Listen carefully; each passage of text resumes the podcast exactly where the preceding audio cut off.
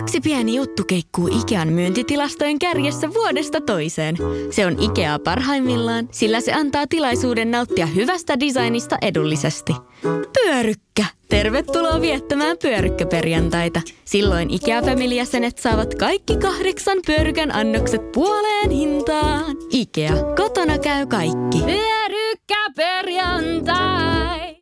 Ja sit mennään Kaukosen laidalle. Ihan ok pisteitä siinä, niin ei muuta sitä faktaa, että se on 3. ketjun pelaaja pääsääntöisesti NHL:ssä. Niin se toimi siinä Patrick Kanen rinnalla, mutta toisaalta niin toimisit sinäkin.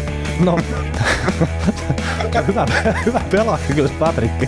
Tämä on Kaukosen laidalla NHL-podcast, joten otetaan seuraavaksi Askiin ohjelman juontajat Veli Kaukonen ja Niko Oksanen. Kyllä.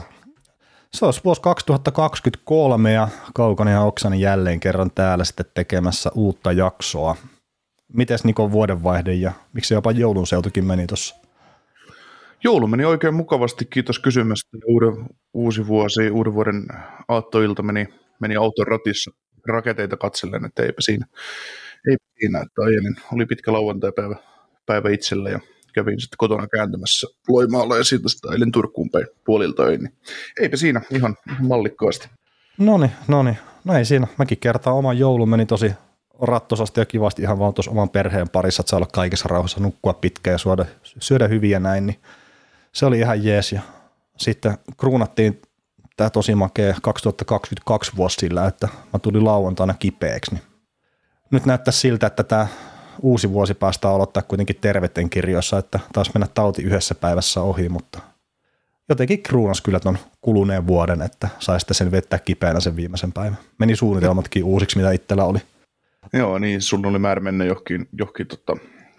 johonkin tapahtumaan, mutta se nyt jäi. Joo, ja siis toi tietenkin, että se tapahtuma oli ehkä enemmän tuolle paremmalle puoliskolle ja hän on ollut kipeänä sitten joulun jälkeen tuossa melkein koko ajan ja muutenkin perhe on ollut kipeänä koko ajan, että mä olin viimeinen, joka tässä nyt sitten sai sen taudin ja jos pääsin näin vähällä, että yhden päivän vähän sitten oli kuumeessa, niin ihan hyvä, mutta katsotaan nyt. Kyllä. Mitäs toi joulutorttu ja pipari, niin menikö maistako jouluna? En ole kumpiakaan syönyt kyllä jouluna. Että. No mitäs joulusuklaat, huppasko? En ole syönyt niitäkään. Niin, vaikkei sulle niitä ilmeisesti ole tullut, niin et sä siltä ryönyt muuta. Niin, no siis kyllähän meille tulee joulusukkalaita, mutta että en ole kyllä niitä rasiasukkalaita, niin en ole syönyt yhden yhtä. Että yhden semmoisen Fatserin sinisen konvehdin on syönyt. Oho. Että tämmöinen, mutta ne on hyviä taas toisaalta, että Fatserin sininen suklaa, niin se on hyvä. On se sitten konvehtina tai suklaalevynä. Joo. Mulla on yksi sellainen tuttu, joka tykkää myös suklaasta, tai tykkää suklaasta siis, ja se on vienyt sen suklaasyömisen vähän omalle tajuudelle, kun normaalit ihmiset ostaa suklaapatukan, jos tekee mieli sillä suklaata, että se maksaa sen euron, se Karl Fatserin patukka. Mitä sitten maksaakaan, niin hän ei viitti ostaa patukkaa, hän ostaa koko levyn. Painaa levyn käärii ne foliot sitä pois ja napostelee sen naamaansa, että tämä on hyvä. Sitten se on aina fiiliksessä, kun 3 levyä maksaa vaikka vitosen jossain, että jumalauta hän käy iskemässä tarjoukseen kiinni. Kyllä. Mutta hei, meillä on tähän vuoden ensimmäiseen jaksoon, niin oli tarkoitus tarttua kiinni tuommoiseen kuulijakysymykseen, kautta kuulijatoiveesta, ottakaa vähän Jarmo Kekäläisen ja Columbus Blue Jacketsiin kiinni, eli käytännössä Kekäläisen aikaan siellä, niin otetaan tämä nyt tähän jaksoon, ja sitten meillä jää muutamia kuulijakysymyksiä vastailematta, niin otetaan nekin sitten tosiaan vielä tuossa tähän jaksoon, mitä oli sieltä vuodenvaihteen setistä jäi. Joo, että se on semmoinen, ei tuossa jouluaikana tietysti siellä on joku Parkkovit ja kumppanit on tehnyt hattutemppuja ja palannut peleihin ja kaikkea muuta. Joku Antti Ranta on pelannut pari nollapeliä ja tälleen. Niin, ketä näitä nyt on pelailee tuolla sarjassa, mutta se uutisia nyt ei ihan liikaa sarjassa ollut ja muuta. Niin ajateltiin, että on parempi aloittaa vuosi tämmöisellä isolla setillä ja tässä on paljon kuitenkin puhuttavaa ja muuten, niin me kerätään kyllä perkaamaan kaiken maailman treidispekulaatioita ja joukkuejuttuja tässä tulevan kevään aikana ihan riittäviin ennen playereita ja näin, niin tämä kekluhomma sopii aika mukavasti tähän, mutta keklusta sitten vielä sen verran, että ensi viikonloppuna lauantaina kello 19 alkaa, niin YouTuben puolella niin tuo YouTube-liveä Columbus Blue Jacketsin ja Carolina Hurricanesin välisestä ottelusta, niin otetaan siihen pikku ennakkopläjäys kiinni, ja tästä kun nyt saadaan Columbus perattua ensin tänään kunnolla läpi tuollain organisaatiollisella mittakaavalla, niin sitten mennään vähän tuonne pelillisiin juttuihin, ja sitten tietysti Keynes on aika vahvassa vireessä muutenkin, niin se sopii. Sopii hyvin tuohon lauantaihin, ja sitä myöten niin kannattaa ottaa YouTube-kanava tilaukseen, että siellä on 704 tilaajaa tällä hetkellä, ja yritetään sitä tonnia saada kiinni, että vaikka et sieltä sitten ikinä mitään kuunteliskari, niin muuta kuin nämä livet tietysti, niin käykää lyömässä tilausnappula pohjaan. Mitäs ja vielä ennen kuin mennään tuohon Kekäläiseen ja Kolmukseen, niin otetaan tuohon hokikäämään kiinni, että viimeinen jakso tuli maaliin, 43 pelipäivää pelattiin, ja lopulta tämä joukkue pöljät, jota ensin Kauko Velinen valmensi ja sitten myöhemmin John Tortorella, niin tippu toista. Ne vaihtoi parempaan valmentajaa. Itse asiassa vaihtako kerta, jos Tortorella on tiputtanut ne kakkoseksi. Niin, en tiedä, mutta he olivat jo toisia lopulta kimpassa, että 1468 pistettä ykköseksi nousi Kristo Kokon The Right Team, 0-16 vaihtoa, ja 30 pisteen erolla nousi kärkeä 1498, koko hokikiemässä niin 189. Että ihan hyvä setti häneltä, ja uusi jakso on käynnissä, että käykää liittymässä kimppaa, jos haluatte pelata. Itse tein äsken semmoisen joukkueen, kun muistin, että tämmöinen on olemassa, että mulla on kenttänä tämmöinen Sam Garrick, Max Comtois ja Adam Henrik, ja pakkina Jordan Harris, Jonathan Kovasevits maalissa, että se ei käy, niin ei mitään tekemistä sillä, että nappasin vaan joukkueen ja klikkasin 3 ensimmäistä pakkoja ja hyökkää, ja sitten tuli joukkueeseen mukaan, että näin, ketä meillä on kimpas pärjännyt. Niin, no, mutta eikö sinä pysty pistämään, että randomilla ottaa se joukkueen, niin se olisi ehkä paremmankin. No perhana. Ei siis mulla itsellänikin on joukkue, mulla on tämmöinen tällä hetkellä, kun Dillon Dupé, Ilja Mikheyev, Kyle Connor Timmins, Igor Sestjärkin ja sitten Brent Burns. Et mä oon näköjään sijalla 100 tuossa meidän kimpassa tällä hetkellä, että siellä oli sitä 33 joukkuetta, että ei tämä nyt hirveän hyvin ole lähtenyt käyntiin. Ei, mutta sä oot selvästi käyttänyt aikaa tuon joukkueen rakentamiseen. Että totta kai, siis mä koko joulun mietin, että minkälaisen joukkueen mä teen. Sitten sulle puhkesi kuumassa, eli sen takia kun stressi kävi niin kovaa. Aivan. Ei, siis oikeasti mä kyllä käytin joulun ehkä, tai siis tuossa mitä oli joulun välipäiviä, niin mitä sitten oli luppuaikaa, niin mä nykäsin Exceliä, että sanon sitä Kekäläisen varastilauksista jotakin. En mä tiedä järkevää aikaa, mutta sai jotakin aikaa. Joo. Muistakaa vielä somessa ottaa setit seurantaa meidän osalta, niin sekin auttaa kivasti, jos haluaa palautetta laittaa ikaukselaidalla@gmail.com sähköpostiin ja WhatsAppissa numero 0457831368. Onko tässä hyvät alkuepidät tähän vuoteen ja let's move on? Eiköhän ne ole ihan tarpeeksi hyvät tossa. Joo, alkuhöpinät oli siinä ja nyt sitten olisi varmaan Kekäläinen höpinössä seuraavaksi. No meillä onkin täällä linjoilla Jarmo Kekäläinen, kerro sinne. Toi olisikin itse asiassa ollut aika kova. Tuli itse kertoa, että mitä siellä on tapahtunut. Olisi itse asiassa sellainen asia tämä Kekäläisen aika, että tosiaan kun 10 vuotta nyt tulee GM-nä täyteen Columbus Blue Jacketsissa, niin se on ihan mielenkiintoista kysyä että häneltä ja keskustella asiasta, että mitä hän näki sen, kun millaisen joukkueen hän sai haltuun ja missä hän on onnistunut, missä hän on mahdollisesti epäonnistunut, että miten hän näki sen työn, mutta nyt kun Jarmo Kekäläistä ei ole meillä linjoilla, niin meidän täytyy arvostella sitä, että miten tämä herra on onnistunut tuossa pestissä, ja yksi tietysti meille tuli se kysymys asiaan liittyen, että menkää sitä hommaa läpi, mutta yksi semmoinen toinenkin asia, mikä tähän vaikutti, niin jatkoja tekivät artikkelit kyseisestä herrasta ja näkemykset tässä viimeisen parinkin vuoden ajalta, niin se on yksi semmoinen kannustin tähän hommaan, että miksi me voisimme urehtia, miten arvovaltaisin suomalainen jääkiekkomies maailmassa niin onnistuu omassa työssään. Niin, että kyllä se arvovaltaisin suomalainen podcasti pitää ottaa myös kantaa siihen asiaan. Kyllä, mutta me otetaan vähän myöhässä sillä me ollaan, sit kun muuta on antanut näkemyksistä, me voidaan rauhassa punnita näitä, että mitä me lähdetään kertoa tästä. Mutta joo, itsellä oli ainakin ajatus silleen, että just käy läpi niitä juttuja, mitä on tapahtunut tuossa Kekäläisen aikana, ja sitten en mä tiedä, tuliko tässä mitään sellaista tuomiosuuntaa tai toiseen sen kummammin, mutta että jos ehkä kuulijoilla on sitten parempi ajatus siitä, että mitä on tapahtunut, ja sitten ne voi itse tehdä ehkä se oman mielipiteensä siitä. Että semmoinen oli itsellä ajatus, mutta jos sä nyt vajaata 10 vuotta itse mietit taaksepäin tälleen alkuun, ennen kuin lähdetään kertoa mitään sen kummempaa, niin mikä fiilis sulle on jäänyt Kekäläisen tekemisestä? eihän se mikään jackpotti ole ollut hänen uransa tuolla, että ei se ole päässyt pankkia räjäyttämään tuon jengin osalta. Tietysti se oli olla omanlainen pankkiräjäytys, kun se onnistui tampailemaan silloin lauluun ekalla kierroksella playereissa kokonaisuutta, kun ajattelee, niin on varmasti asioita, mitä Kekäläinen olisi voinut tehdä paremmin. On asioita, missä hän on myös onnistunut. Että vähän semmoinen haleen maidonmaku jää sillä, että ei Kekäläinen ole superisti onnistunut, mutta ei se nyt ole epäonnistunutkaan. Että se taas tässäkin jaksossa, kun mennään siihen, että mistä on lähdetty, mihin on tultu, mitä on tapahtunut, niin kyllähän Kekäläinen, ei Kekäläiselle helpoin joukkue NHL:ssä tullut hoidettavakseen lähtökohdiltaan silloin vähän GM:ksi ryhtyy. Joo, siis no Columbus on varmaan monella tapaa haastava ja sitä on puhuttu paljon kyllä. Ihan erinäisissä artikkeleissakin ja erinäisten toimittajien suulla, että minkä takia se on vaikea paikka. Ja tietenkin yksi, että sinne ei ole oikein imua noiden supertähtien kohdalta, niin se on ehkä se suurin syy. Mutta itse kun mä mietin tuossa, sitten tietenkin kun katselin erinäisiä pelaajakauppoja, mitä Kekäläinen on tehnyt, ja sitten muistelee sitä keskustelua, mitä siitä on ollut tässä vuosien varrella, niin mulla on ehkä vähän semmoinen fiilis, että Kekäläinen on ollut vähän sen oman kilpailuviettiensä vanki tuossa koko sen ajan, kun se on ollut tuolla.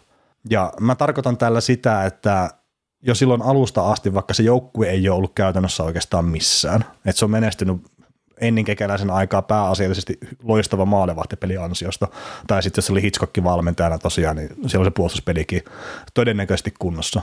Mutta Kekäläinen, niin se on halunnut koko ajan menestyä, ja mulla on semmoinen fiilis, että se vähän kaikesta sen tekemisestä sitten on myös paistanut läpi. Että se ei ole osannut olla silleen, että ollaan NHL:n heittopussina tässä nyt muutaman vuoden ajan suunnitelmallisesti ja varataan hyvin. Niin, se on myös sitten vähän tiukka paikka, että missä kohtaa sä teet sen ratkaisun. Niin, se on ihan totta. Voitko sä mennä, sä oot saanut just sun unelmaduunin ja sä menet joukkueen johtoon, niin meneekö sä ja räjäytät sen heti palasiksi, että no niin, että nyt on semmoinen juttu, että me ollaan 3 vuotta ihan paskoja. Että me ollaan voitettu 35 peliä, että me voitetaan nyt sen jälkeen 15 peliä, että onko se ihan ok, mitä fanit sitä ajattelee, mitä se omistaja ajattelee. Tietysti eihän Kekäläinen, Davidson hänet palkkasi, että pitkäaikainen luottohenkilö, tai Kekäläinen on ollut pitkään tuntenut Davidsonia, että se oli se homma siellä, mutta siltä kantilta, että oikeastaan Kekäläisellähän olisi ollut mahdollisuus nyt vasta sitten, sanotaan siinä vaiheessa, kun Pierre-Luc Dubois halusi ulos, Seth Jones halusi ulos, niin silloin olisi ollut mahdollisuus oikeasti räjäyttää tuo paketti. Mutta sitten taas, mikä se hänen halu siihen oli, kun hän tietysti tietää omat prospect-poolit ja kaikki niin hyvin, että tietää, ja hänellä oli varmaan 5-vuotissuunnitelma joukkueelle tai 3-vuotissuunnitelma tai mitä ikinä onkaan, että mitä missäkin kohtaa kannattaisi tehdä. Mutta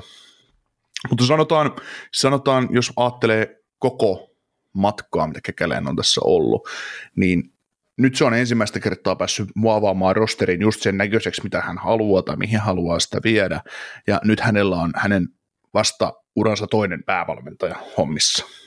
Niin, mutta ehkä mä lähinnä itse hain enemmän sitä siinä, että kun Kekäläinen tuli Columbukseen, niin sitten yksi ensimmäisiä isoimpia siirtoja, minkä se teki, oli, että se hankki Marian Gaborikin sinne, ihan vaan sen takia, että tarvitaan hyökkäysvoimaa.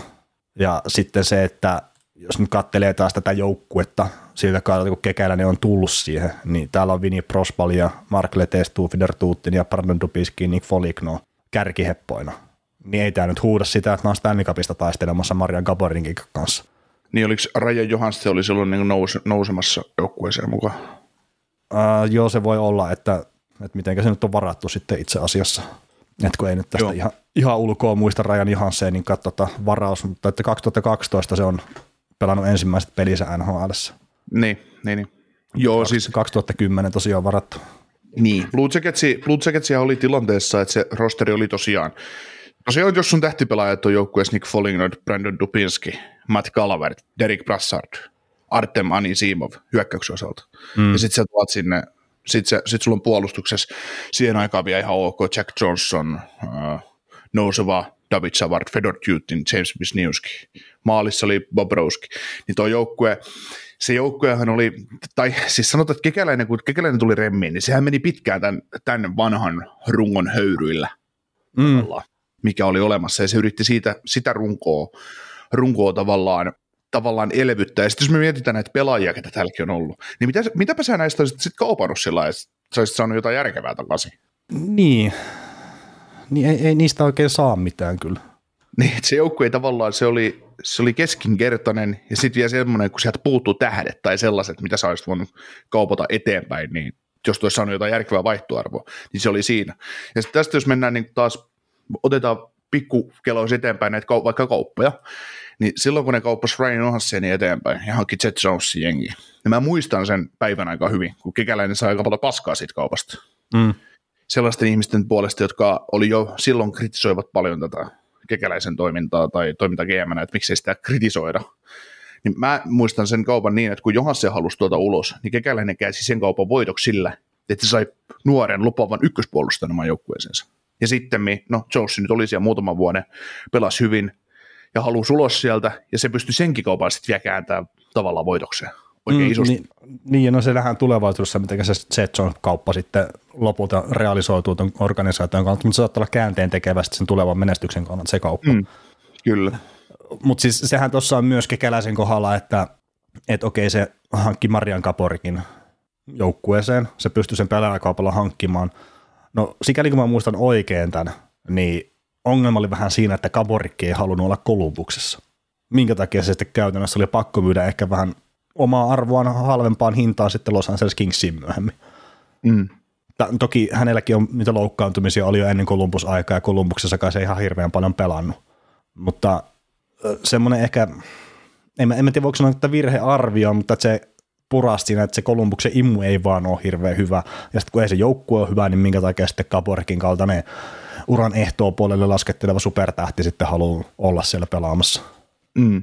Toi kyllä silloin, jos katsoo tätä Gaborikin kauppaa, millä se on hankittu tuohon jengiin, että siinä tuli samassa kaupassa Blue Jacketsiin tämmöiset suuruudet kuin Blake Barlett ja Steve Delisle, vai mikä ton kaverin nimi on.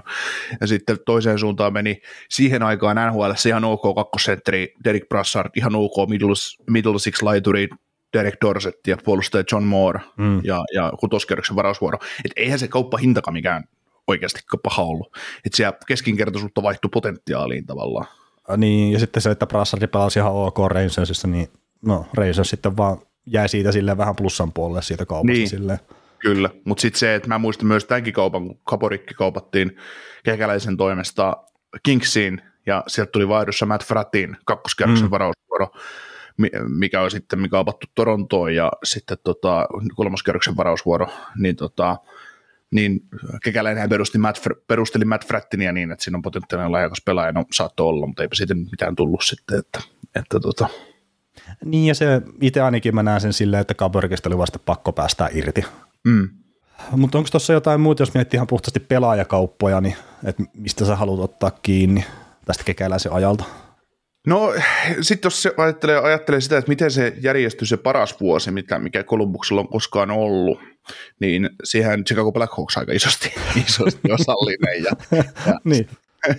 Sitten jos miettii, että ensin ne hankkii Brandon Saadin Chicago Blackhawksista riveihinsä, ja samassa kaupassa tuli Alex Broadhurst ja Michael Baliotta, vai mikä ton kaverin nimi on, kun ei niin sen verran pienellä tuossa silmissä, ja sitten toiseen suuntaan meni jälleen Prasadin kaltainen kakkoskentäjän sentteri Artemi Anisimov, Marco Dano, Jeremy Morin, Corey Tropp ja neloskerroksen varausvuoro. Eli treidissä ne sai, mä muistan senkin, kun Kekäläinen puhui, että Brandon Saad on voittajatyyppi, se oli voittanut jo 3 Stanley Cupia Blackhawksin kanssa, että se oli hyvä laituri, mikä ne halusi jengiin, ja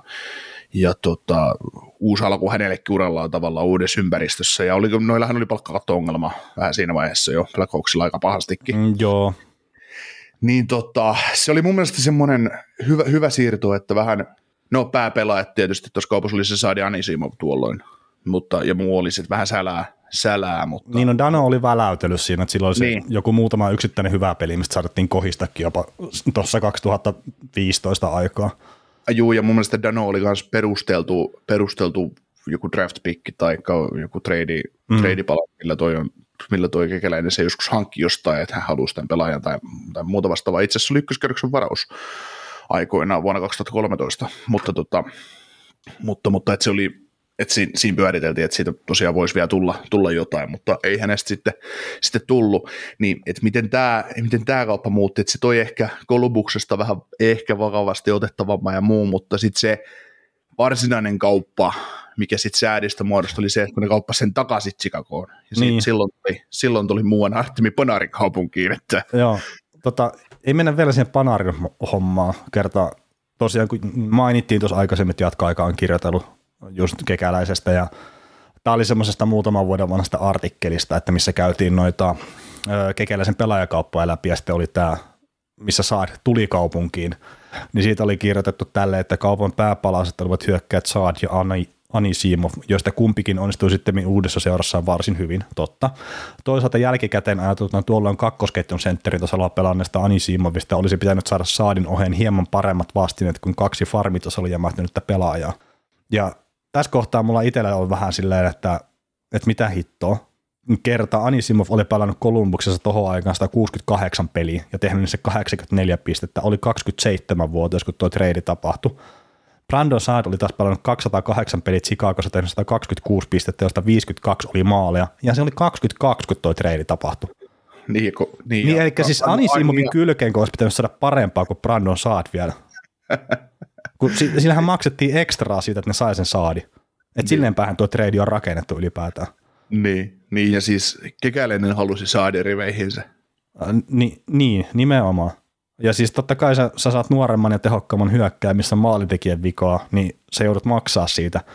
Ja sitten, että Anisimov tuossa pääsi pelaa muistaakseni muuan Patrick Kanen kanssa ylivoimaakin, joka saa jotenkin ihan ok pisteitä siinä, niin ei muuta sitä faktaa, että se on kolmosketjun pelaaja pääsääntöisesti NHL:ssä.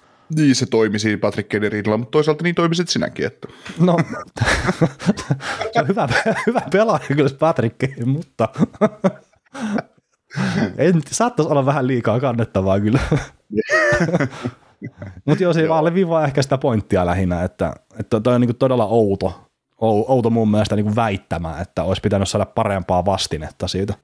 Se on hienoa lähteä rakentamaan juttua kritisoimaan Kekäläisen työtä siinä vaiheessa, jos sulla ei ole lähtökohta yhteenkin kauppaan päin persettä, että sä et ymmärrä sitä kauppaa, mitä joku on tehnyt sen.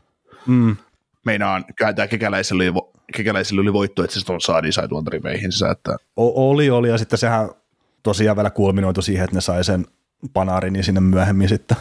Niin, sekin, sä muistat sen ajan hienosti, tai vähän paremmin, mitä meikäläinen toi kesä 2017. Panarin oli pelannut pari kautta, tuli Ska Pietarista tonne Chicagoon, ja oli sitten melkoinen sonni siellä hyökkäyksessä niin sanotusti, mutta tuliko siinä sitten, ne kauppas, oliko tämä niin viimeinen kausi Panarinin sopimusta, 3 vuoden sopparia tämä kun se kaupattiin, että se oli tavallaan, ne pelkäs sitä, että ne ei saa jatkosopimukseen läväytetty Panarinia kiinni, että niitä oli vähän pakko kaupata sitä johonkin. Siis siinä on joku sopimusjuttu, mutta me just sitä... Koska tässä kun katsoo tätä kauppaa, niin tässä on niin kuin Saad 6 miljoonan palkalla, Anton Forsberg ja sitten vitoskierroksen varausvuoro, siirtynyt vaihdossa Panariniin 6 miljoonaa palkkaa, Tyler Motte 900 tonnia palkkaa ja sitten 6. kierroksen varausvuoro. Joo, no nyt itse asiassa kun katsoi nämä sopimukset, miten nämä oli mennyt, mutta tosiaan Chicagohan teki sen tulokassopimuksen jälkeen sen parin vuoden jatkon sille. Joo. Ja mä haluaisin sanoa, että siinä on siinä kohtaa puhe silleen, että se ei sitten sen jälkeen tule enää Chicagoon tekee sopimusta. Ja sitten Kekäläinen tietenkin tässä kohtaa pääsi sitten käyttää se riski vähän hyväkseen, että se sitten päästi sen Saadin takaisin voittamaan sitä Stanley Cupia sinne Chicagoon, kun piti saada taas nämä vanhat voittajat yhteen. No ei tapahtunut sitä, mutta se mitä mä muistelen tuosta ajasta, niin se tieto oli aika lailla silleen, että se ei olisi tehnyt Chicagoon jatkosopimusta ja sitten tietenkin me kaikki tiedetään nyt myöhemmin, että ei se ole tehnyt sitä tuonne Columbukseenkaan. Ja että oliko se New Yorkin sitten koko ajan suuntana, että se ainut paikka, minne se haluaa tehdä sopimuksen, niin siitä mulla ei ole 100 varmaa tietoa, mutta se voi hyvinkin olla kyllä. Joo. Kerta näillä venäläispelaajilla niillä on ollut aika vahvat mielipiteet sitten välillä siitä, että missä ne haluaa pelata. Esimerkiksi tämä toinen, niin se halusi ihan välttämättä sinne Floridaan pelaamaan, mikä tuossa Columbuksessa oli tuo Bobrovski. Joo, mutta siis tavallaan, no tässä nyt kulminoituu se, että on Kekäläinen pystynyt tekemään hyviä kauppoja, mutta sitten tavallaan, että se ei ole, tai niin, hän on pystynyt tekemään hyviä kauppoja, hän on tehnyt myös huonoja kauppoja, mutta sitten se, että tästä päästään tosiaan siihen, että mikä on ydin NHL:ssä, ja ydin on se varaaminen. Ja varaaminen on ollut kekäläisille todella iso ongelma uransa alkuaikoina tuossa joukkueessa. Sillä tavalla, että jos mietitään nyt tätä 2013 varaustilaisuutta, joka oli kekäläisen ensimmäinen, niin no ok, siitä varaustilaisuudesta tuli kelpoja NHL-pelaajia 2 kappaletta. Oliver Björkstrand 3. kierroksella, 1. kierroksella Alexander Wennberg. Mutta jos näilläkin oli 1. kierrokselle varattavissa 3 pikkiä, ja ne poimii niillä Wennbergin, Kirby Reichelin ja Marco Danon, niin se on ollut... No se on sillä tavalla ollut aika iso epäonnistuminen, jokseenkin on ton Danon saanut kaupan myötä käännettyä sitten Saadiksi ja Saadin Panariniksi, ei siinä. Mutta sitten just, että Wennberg, hän oli kaveri, josta pystyttiin päästään irti Vegas-laajennuksessa, ja hän nousi uuteen kukkaan siellä, OK oli lukkaantumisia ja kaikkea muutakin, mutta sillä tavalla. Sitten ensimmäinen kekäläisen varsinainen varaustilaisuus, mihin on päässyt isosti itse vaikuttamaan, niin oli tämä 2014, ja silloin kun ne poimi ykkösenä Sonny Milanon 1. kierroksella. Ja samasta draftista niin ainut NHL:ään asti edennyt pelaaja, jota voi sanoa, niin on tämä Elvis Merzlikins, joka tuli 3. kierroksella sisään ja on mukana edelleenkin joukkueessa. Se on vähän paska vaan, että jos sulla on 2 ensimmäistä vuotta, sä draftaat 2014-2013 ja nykyrosteriin tämä NHL on oikeastaan ylipäätään, niin tulee muutama vaivoinen pelaaja ja nykyrosterissa on yksi kaveri siinä. No joo, mä voisin ehkä vähän taustottaa tätä nyt ennen kuin lähtee sen, kun me emme puhu noista kekäläisen varauksista, mutta että jos me lähdetään nyt siitä, että sinä aikana, kun kekäläinen on ollut, että 2013-2019 mä oon ottanut itselle nämä ylös, että noin 2020, 2021, 2022, niitä on mun mielestä ihan turha katsoa. Ja mä sanoin, että 2019kin on tasoa ihan turha katsoa, mutta mulla nyt on vuoteen 2019 asti nämä tilastot tässä. Mutta 2013-2019, niin NHL on varattu 1494 pelaajaa. Näistä on 1. kierroksella sitten varattu 213. Ja top 5 on varattu 35,7 varaustilaisuutta. Näistä 35 top 5 varatusta pelaajasta 27 kappaletta on tehnyt 100 pistettä tai enemmän tällä hetkellä NHL-urallaan. Ja se on noin 77% kaikista varauksista. Ja sitten jos lähtee kattelemaan, siellä on Michael Dalcolle, Olli Juolevi, JNE, että jos haluaa katsoa, että ketkä näistä top-pitoisessa varatusta ei ole onnistunut tässä. Ja ne ei todennäköisesti tulekaan sitten onnistuu. Sitten taitaa olla näistä viimeisimmistä muutamia, ettei ole vaan tarvitse välttämättä pelejä alla. No sitten on top-pitoisen ulkopuolella 1. kierroksella on varattu 185 pelaajaa. Näistä 62 kappaletta on tällä hetkellä, tai no siis mä oon jouluaikoihin ottanut tänne, eli siinä kohtaa niin 62 oli tehnyt 100 pistettä tai enemmän. Ja siinä kohtaa se tippui jo 33% tämä onnistuminen, että olet päässyt 100 tehopisteeseen NHL-urassa aikana toistaiseksi. Ja sitten jos me katsotaan, että 1. kierroksen ulkopuolella on varattu 1281 pelaajaa, ja niistä sitten on yli 100 pistettä tehnyt 50 pelaajaa, niin sitten me ollaan jo alle 4% onnistumisen suhteen. Ja se, mitä mä haluan nyt sanoa tässä, niin Columbus Blue Jackets on siinä kohtaa pienessä ongelmassa ollut, että niiden keskimääräinen pikki on joku 16 varaustilaisuuksia siinä aikana, siis keskimääräinen 1. kierroksen varauspikki siinä kohtaa, kun kekäläinen on ollut varaamassa tuolla. Niin se, että jos me oletetaan, että niitä olisi pitänyt varata paremmin, niin sen valossa, mitä mä oon tilastoja itse katsonut tässä, niin se on vähän tyhmä olettamus. Niin, mä käännän sitä tavallaan siihen, että mä en puhu siitä ihan kärkieliitistä tai muuta, vaan siitä yleisestä tilanteesta, että miten se varaus, että jos miettii niiden kauppojen kautta, että ne on tehnyt hyviä kauppoja, ne on pystynyt hankkimaan sinne Seth Jonesia kaupalla, ne hankki Panarinia kaupalla, ja no Säädi oli siinä ensin ja kumppaneita, mutta se, että jotta niistä pelaajista jotain hyötyä, niin sulla täytyy se runko olla kondiksessa, ja vahva rungon sä varat, tai pystytään NHL:ssä rakentamaan vaan varaamisen kautta. Ja sitten jos mennään takaisinpäin näihin varaustilaisuuksiin, että otetaan 13, 14, 15, 16, niin näistä pelaajista, mitä tämä kekäläinen on varannut, niin nykyrosterissa on ainoastaan Andrew Peak, Vladislav Gavrikov, Zach Werenski, Elvis Merzlikins, ja sitten on muutama pelaaja, jota ne on varannut, mitkä vaikuttaa jonkun pelaajakaupan myötä nykyisessä joukkueessa. Et sit jos miettii esimerkiksi tämän 2013 näitä pelaajia, mitä ne on hankkinut, ne varasi silloin Wennbergin, Reichelin ja Danon ekalla kierroksella, niin Reichelista, että mitä niille pelaajille kävi sitten myöhemmin, niin Reichelistä ne sai silloin jossain pelaajakaupassa Scott Harrington ja vitoskierroksen varausvuoron. Marco Dano oli siinä Sad-kaupassa, Wennberg lähti siinä laajennuksessa. Dillon Heatherington siirtyi Dallasiin aikoinaan vaihdossa Lauri Korpikoskeen, kun nämä haki sitä pudotuspelimenestystä. Sitten Björkstrandi, niin hän on Seatlessa tällä hetkellä, koska cap dumpi. No, Björkstrandista oli ilo tälle organisaatiolle pitkä. Sitten Nick Moutri neloskierroksella siirtyi Ottavaan vaihdossa Ian Colein, ja se oli itse asiassa hyvä kauppa, että ne hankki sen Colein sinne tuomaan syvyyttä puolustukseen. Sitten tämmöiset kaverit kuin Markus Söberg, Peter Quenneville ei saanut koskaan sopimusta. Sitten just toisena vuonna 2014, kun ne varasi ykköskerroksella Milanon, niin hän siirtyi sitten Daxiin vaihdossa Devin Shoreen. Ihan puhdas niin sanottu AHL-treidi, vaikka puhutaan neloskolmoskenttä miehistä silloin. Ryan Collins kakkoskerroksella sai tulokas Sopperin, ei NHL-pelejä. No Merzlikins vaikuttaa edelleen, se on ihan fine. Kolmoskerroksella... Columbus-fanit voi olla tällä hetkellä eri mieltä. No joo, mutta niin, lähtökohtaisesti. Joo. Blake Siebenaler vaihtui ehdolliseen 7. kierroksen varausvuoroon. Tehtiin siis pelaajakauppa, jossa Siebenaler siirtyi johonkin vaihdossa ehdollisen 7. kierroksen varausvuoroon, mutta lopulta se ehto ei täyttänyt, että Columbus ei edes saanut sitä. Sitten Julien Belletier 4. kierroksella ei saanut sopimusta koskaan, Tyler Bird 5. kierroksella ei saanut sopimusta koskaan, pelailee ECHLs nykyään. Sitten Olivier Leblanc 7. kierroksella ei saanut sopimusta koskaan, mutta pelaa nykyään Cleveland Monstersissa, eli näitä AHL-seurassa, niin kuin AHL-farmiin joukkuessa AHL-sopimuksella. Sitten 15 vuonna niin ykköskierroksella Zach Werenski, no se oli hemmetin hyvä pikki, ei siinä. Toinen ykköskierroksen varaus Gabriel Carlsonin, odotettiin kauan, mutta ei ikinä breikannut NHL läpi, nyt sainasi Washingtonin vapaana pelaajana. Sitten kakkoskierroksella tämmöiset suuruudet kuin Paul Bittner ja Kevin Stenlund. Bittner on tällä hetkellä AHL-jyrä ja sitten Stenlund on neloskentässä Winnipegissä, teki sinne kesällä sopimuksen vapaana pelaajana. Sitten Kiikan Golesar 3. kierroksella tuli täysin puskista, että Kekäläinen on varannut Golesarin joukkueen. Se on hyvä pelaaja tuohon joukkueen sen nyt.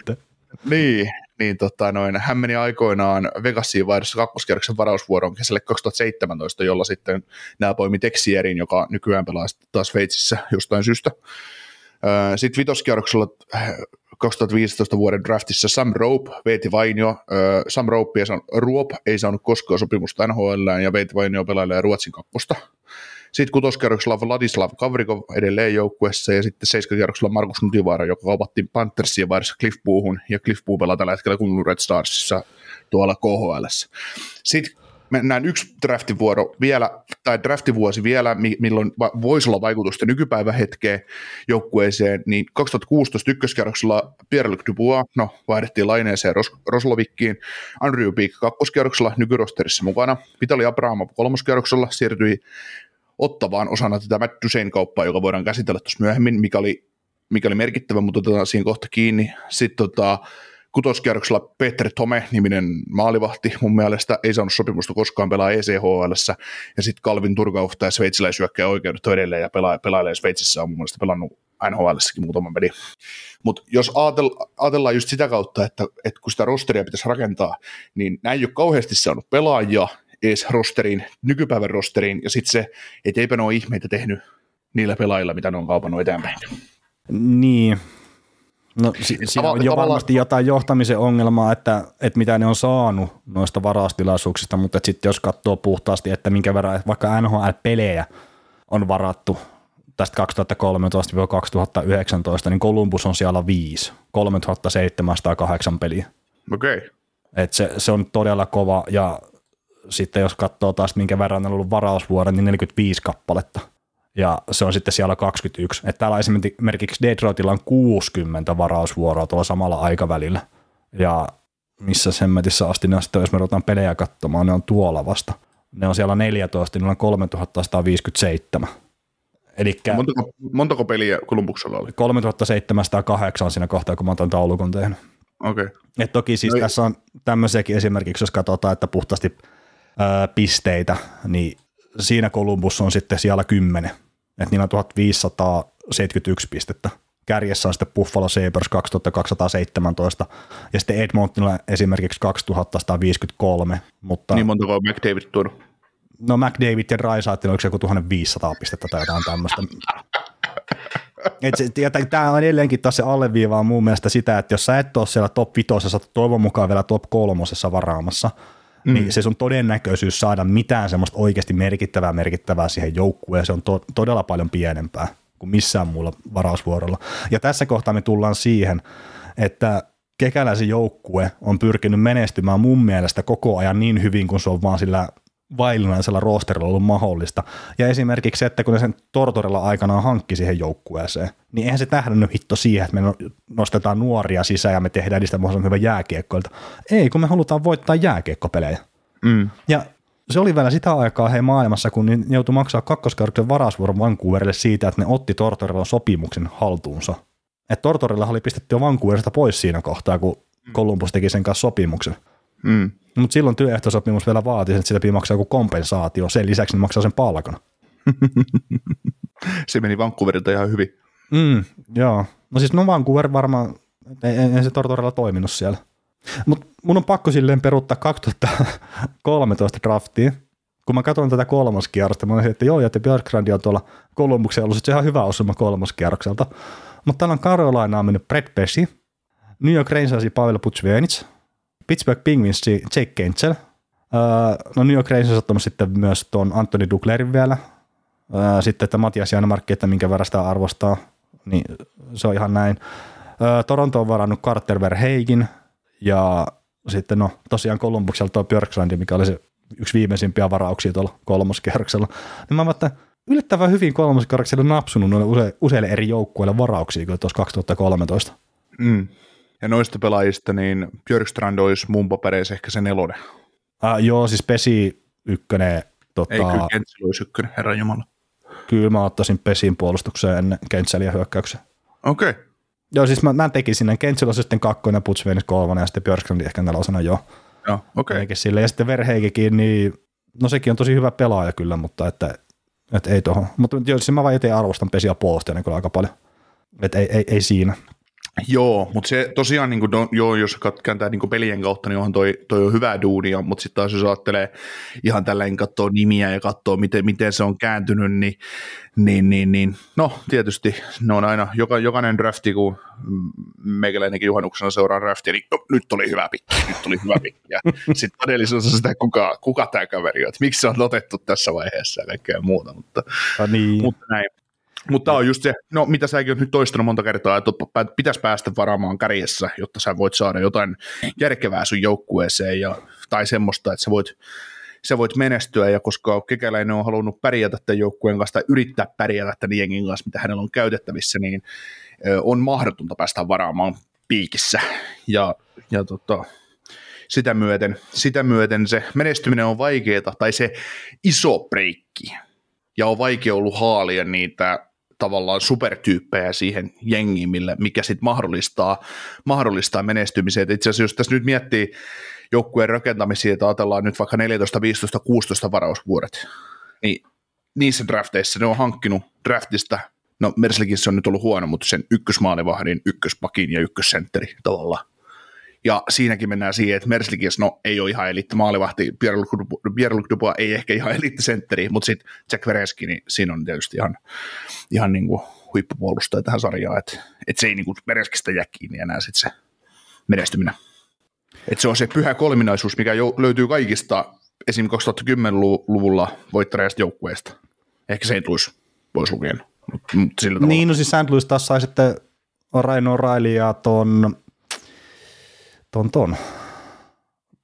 Brady Skennin sitten pelaajakaupoilla. Niin, mutta sitten semmoinen, että jos vertaa vaikka kaikkia 2010 vuodesta alkaen mestaruuden voittaneita jengejä, niin jokaisesta löytyy huippumaalivahti, huippusentteri ja huippupuolustaja. Ja semmoinen ehkä jopa supertähtiluokan, tai ainakin jotain sellaisia löytyy. Niin plus on ehkä ainut, josta ei ehkä sitten ihan semmoista kirkkainta tähteä tuppaan löytymään. Niin, ja kyllä jos me katsotaan tosiaan, että Kekäläisen aikana, niin Pierre-Luc Dubois on ainut top 3:ssa varattu pelaaja edelleenkin niillä, niin, ja siitäkin ne saa paskaa niskaan, että kun olisi pitänyt ottaa Jesse Puljujärvi. Niin, mieti, jos Kekäläinen olisi sen ottanut. No tällä kohtaa näyttää hirveän huonolta kyllä. Joo. Mutta tuolla tietenkin olisi varmaan voinut isommankin onnistumisen tehdä, mutta noin nyt on aina tommosia että miten niitä haluaa arvottaa, ja Duboiskin tietenkin lähti sitten pelaajaskaupassa pois sen takia, kun hän ei halunnut pelata joukkueessa. Se oli pakko myydä. Niin, se on vähän sama juttu kävi niin Duboisin ja Johansenin kanssa. No niin. Ja lähtökohtaisesti Kekäläinen on molemmissa kaupoissa onnistunut suhteellisen hyvin tavallaan paikkaamaan sen tilanteen, jota on paljon halunnut lähteä ulos, että mitä on saanut takaisin. Niin. Koska jos sitten mietitään nyt sitä laidetta Jaroslovikkia, mitä siinä tuli sitten Dubois-kaupassa, niin se, että sä saat pelaajan, joka... tai pelaaja haluaa sun joukkueesta ulos ja sä saat käännettyä sen hyvän middle six hyökkääjään ja sitten potentiaaliseen huippumaalintekijään tuossa sarjassa, niin onhan se hyvä kääntö siinä vaiheessa. Ei kukaan voi kääntää sitä niin kuin paskaksi. Koska toinen vaihtoehto on myös se, että sä saat kakkoskierroksen varausvuoron ja jonkun entisen ykköskierroksen varausvuoron, ykköskierroksella varatun pelaajan, joka ei ole ehkä onnistunut siellä sun joukkueessa. Niin, no siis, kun mä ehkä tätä Dubois-kauppaa silleen itse miettisin, että kun toi rupesi olemaan kuitenkin jo sitä, että kaikki tiesi sen, että nyt on pakko lähteä rebuildiin. Tai no, ei välttämättä vielä siinä kohtaa, mutta se kuitenkin sitten vähän myöhemmin tuli siinä. Niin, että olisiko ollut parempi, että et ota sitä Patrick Lainetta ja otat sitten mieluummin ykköskerroksen varausvuoroja ja mitä tahansa, että laitat jo siinä kohtaa silleen selkeästi munia enemmän sitä tulevaisuutta kohti. Mm. Nythän sä oot sitten naimisissa Patrick Laineen kanssa ja sitten jos sä haluat sen myydä jossain kohtaa, niin mitä sä saat sitä vaihossa, on toki Patrick Laine määrittelee sitä itse, ja sehän on pelannut paljon paremmin kuin mitä se ihan alku näytti tuolla Columbuksessa. Mutta Duboisin kohdalla, niin olkoonkin, että siinä oli ne omat skandaalinsa siinä alkukaudesta, niin mä luulen, että siitä olisi ollut saatavilla myös ihan puhtaasti tuommoista draftikapitaalia aika paljonkin kyllä sitten vaihdossa. Mm. Mutta nämä on tietenkin, että Kekäläinen lähtee siitä ajatuksesta mun mielestä joka kohdassa liikkeelle, että hän haluaa menestyä, hän haluaa voittaa. Kyllä. Ja itse asiassa yksi juttu, jos nyt heittää vielä noista niin UFA-sainauksista, niin UFA-sainauksistakin, niin toi Nathan Horton oli yksi niitä isoimpia, mitä tuli siinä Kekäläisen uran alkupuolella. Että se teki sen 7-vuotisen sopimuksen 5,3 miljoonaa sopimuksen arvo, ja se oli iso naaraus Kekäläiseltä. No, Kekäläisen epäonni on tietenkin se, että terveys ei kestänyt Hortonilla, se sitten myöhemmin myytiin Torontoon. Ja sikäli kun mä en nyt taas muista ihan väärin tätä, että minkä takia se myytiin Torontoon, kun vaihdettiin David Clarksoniin, niin Hortonin sopimus oli vakuuttamaton. Eli Columbuksen tapaisen pienen organisaatio on hyvä päästä eroon tuommoisesta ylimääräistä kulueristä, mitkä vaan maksaa niille. Mm. Mutta tässäkin oli sitten, just jatkoajan jutussa oli kirjoitettu tälleen, että Hortonin uran kohtaloksi koitui kuitenkin jo aiemmin alkanut aivovammakierre, ja hänen uransa katkesi jo ensimmäisen Blue Jackets-kauden aikana. No okei, kyllä, hänellä oli vammakierre, mutta mä oon kyllä semmoinen 99,99% varma, että hänen ura loppui selkävammaa. Okei. Se sai kyllä isoa tilttiä silloin päähän niissä pudotuspeleissä, kun se pelasi Bostonin paidassa. Mutta mä oon kyllä aika varma, että se päättyi selkävammaan. Joo, mä muistan taas kanssa, että silloin olisi selkää tai polvea tai jotain muuta olisi ollut, mutta sitten se, että se oli viimeinen niitä toi, että se sai päähän isku, mutta joo. Kerkesikö se Columbuksessa pelata niin pitkä, että se olisi saanut päähän mitään iskua? Mm. Mutta siis totta kai siis saatte paremmin tietää, että saa korjaa kyllä, mutta mä oon itse siinä uskossa, että selkävamma on loppu Hortonin ura. Joo. Ja miettii, siis Nathan Horton, silloin kun Kekäläinen sainasi hänet, niin hän oli saman tyylin laitahyökkäjä, mikä Mark Stone on nykyään. Mm. Vahva kahden suunnan laitahyökkäjä. No ne ehkä jotain samaa, mutta en mä tiedä. Joku semmoinen 2.0-versio Josh Andersonista. Mm. Eli siis osaa tehdä muutakin kuin luistella kovaa suoraan. Mutta kyllä mitä mä nyt muistelen tota aikaa, niin kun mä meillä Hortonia ehkä just, että pystyy kyllä tekemään pisteitä, mutta vahvuus oli ehkä sitten se puolustussuunnan peli. No joo, siis Hortonin kohdalla ehkä, että sitä odotettiin paljon parempaa pisteiden tekijää kuin mitä sitä ikinä saatiin. Mm. Mutta semmoinen voimahyökkäjän prototyyppi vähän niin kuin nykytyyppisen, että ei välttämättä sitten kuitenkaan hanskanut niin paljon kuin noitakaan vuosien kovanaamat tai voimahyökkäjät. Joo, sitten jos ajatellaan vielä Kekäläisten, tietysti me ollaan nyt käsitelty niitä kauppoja ja otetaan nyt semmoinen pieni matka sinne niin sanottuun jackpot-vuoteen, mitä Columbuksella on tapahtunut, eli pudotuspelien toinen kierros. Se on surullista itse asiassa. Niin, se on surullista, mutta mietitään, mikä se lähtökohta oli. Lähtökohta ei ollut missään nimessä hyvä, mutta se, että Todd Richards oli niiden päävalmentaja silloin, kun Kekäläinen tuli ruoriin, ja Richards sai valmentaa sen kauden loppuun, sitten kaksi kokonaista kautta, ja sitten se ottiko se 8 tappioon putkeen sitten silloin kaudella 15-16, kunnes hän sai fudut ja Tortorella. Siis se valmenti 14-15 kauden kokonaan. Eiku hetki, niin 2015. Joo. Niin, ja 15-16 kaudella. Mun mielestä hävisi 8 ekaa peliä, ja sitten sai mono. 7 ekaa peliä vaan. Ei kerännyt 8 hävitä. Joo, no mutta kuitenkin niin mietitään tätäkin 13-14 kautta, niin kun ne meni playereihin Kekäläisen ensimmäisellä täydellä kaudella, niin katso tätä joukkuetta, niin niillä oli tosiaan Bobrovski maalissa ja McElhinney oli kakkosmaalivahtina. Puolustus noin about tämmöinen, että Ryan Murray, Tim Eriksson, Cody Golubev, Nick Schultz, Jack Johnson, Nikita Nikitin, Dalton Broad, David Savard, Fedor Tyutin ja Wisniewski. No onko tässä sitten ollut top 4, niin Jack Johnson, James Wisniewski, Fedor Tyutin ja sitten ehkä Nikita Nikitin tai Nick Schultz. Mm. No ehkä. Hyökkäys on sisältänyt näitä tähtiä, kun Artem Anisimov, Cam Atkinson, nuori Cam Atkinson siis, tai nuorempi, mitä se nykyään on vanha jarru. 24-vuotias. Niin tullo.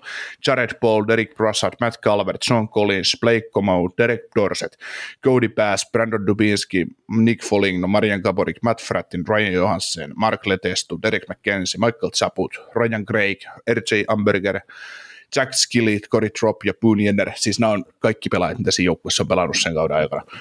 Sanoit sä Ryan Johansen? Juu, sanoin. No niin, tätä meni ohi sitten. Joo.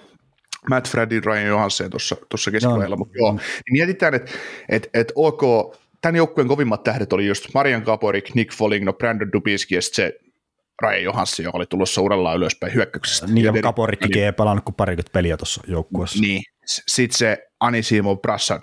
Niin tämmöinen joukko on aikoinaan mennyt pudotuspeleihin NHL:ssä. Kekäläisen toisella kaudella. Niin siellähän muuttui Columbuksessa hyvin paljon semmoinen ilmapiiristä puhuttiin silloin, että Kekäläinen tuo kekäläisefektin tähän joukkueeseen, että se joukkue alkoi pärjäämään. Niin onhan se, siis se oli kova juttu silloin. Joo, ja sitten kun toi ensimmäisen kierroksen pudotuspelissä Pittsburgh Penguinsia vastaan, niin se, no itku on väärä, mutta se semmoinen jonkunnäköinen arvostelu esimerkiksi Brandon Dubinskia vastaan, mikä Sidney Crosbylta tuli, että kun tämä joukkue pelaa puolirikollista peliä pudotuspeleissä, niin se on jäänyt mulle vaan mieleen itselle. Ja siis Dubinskihan piti Crosbya takataskussa sitten monta vuotta tuossa. Joo. Et se oli noin pudotuspelit ja sitten siinä oli jotain muitakin, olisiko ollut runkosarjakohtaamisia, niin se oli kyllä päässyt ihon alle niin sanotusti. Niin, joo. Niin jos miettii, että Kekäläinen tuli 2012-2013 kesken työsulkukauden tai lyhennetyn kauden, niin sillä kaudella kun pelattiin 48 ottelua runkosarjaan, nämä voitti 24 peliä ja keräsi 55 pistettä. Sitten ensimmäinen täyskausi, 82 peliä, 43 voittoa, 93 pistettä, ekalla kierroksella Pittsburghia vastaan ja tukkaan. Sitten toinen täysikausi, eli Don Richardsin viimeinen kokonainen, niin 82 peliä, 42 voittoa, 89 pistettä ja nipin napin ulos playereista, että meni vielä ihan ok. Sitten tuli ehkä vähän odotuksia kauteen 15-16, 7 peliä tukkaa Richardsin ulos ja Tortorella sisälle, ja silti keräsivät se 76 pistettä, eikä päässyt playereihin.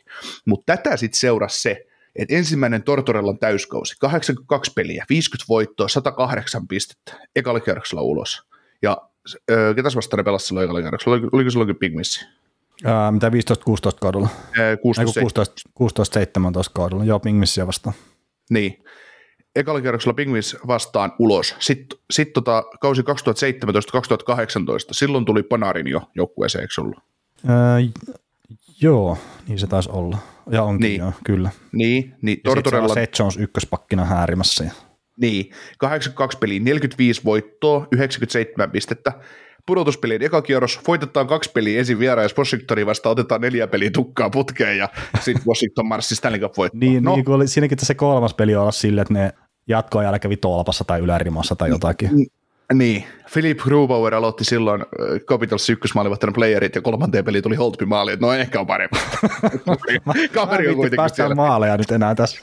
Niin, sitten oli tämä The Jackpot-kausi, että viimeinen sopimusvuosi Panarini ja viimeinen sopimusvuosi Bobrovskia, ja sitten tuli se Dusein-kauppa, tai se trade deadline, kun me ihmeteltiin, tehtiin se täällä Kaadinassa, aina kun tuli pelaajakauppa, niin jaa, Jarmo on tehnyt pelaajakauppa. niin, me mennään nyt siihen Duseiniin ja niihin kauppoihin, että mitä silloin tapahtui, että siitä riittää puuttavaa, ja siitä on, oliko se niin, että jatkoi kritisoi kehuista kauppaa? Ei, kun siis tämähän oli, että Tästä on kirjoitettu, että Kekäläinen panosti kevättalvella 2019 menestyksen hankkimalla Dusenin kärkiketjuihin. Lopulta Dusen ei säväyttänyt, mutta pudotuspeleissä, runkosarjan lopulla Dusen ei säväyttänyt, mutta pudotuspeleissähän oli yksi joukkueen tehokkaimmista pelaajista ja toi Kekäläiselle kaupasta lisäarvoa. Blue Jacketsin tie katkesi konferenssin välierissä, joten Dusen ei pelannut joukkueessa kuin 33 ottelua. 2 nuoresta pelaajasta ja korkeasta varausvuorosta luopuminen oli kärkipelän vuokraamisesta perusteltu hinta. Jälkimmäinen ehdollista varausvuorosta ei lopulta siirtynyt Senatorsille, mutta saamallaan varausvuorolla Senators varasi Lassi Thompsonin. Ja eipä tuossa oikeastaan mitään muuta semmoista. No ehkä mainitaan tämä Blue Jacketsille ei lopulta jäänyt kaupasta mitään käteen, mutta NHL-joukkueen GM-nä Kekäläisen on yritettävä vahvistaa joukkuetta pudotuspeliä ajatellen. Kekäläistä ei voi tämän kaupan osalta syyttää tekemättömyydestä.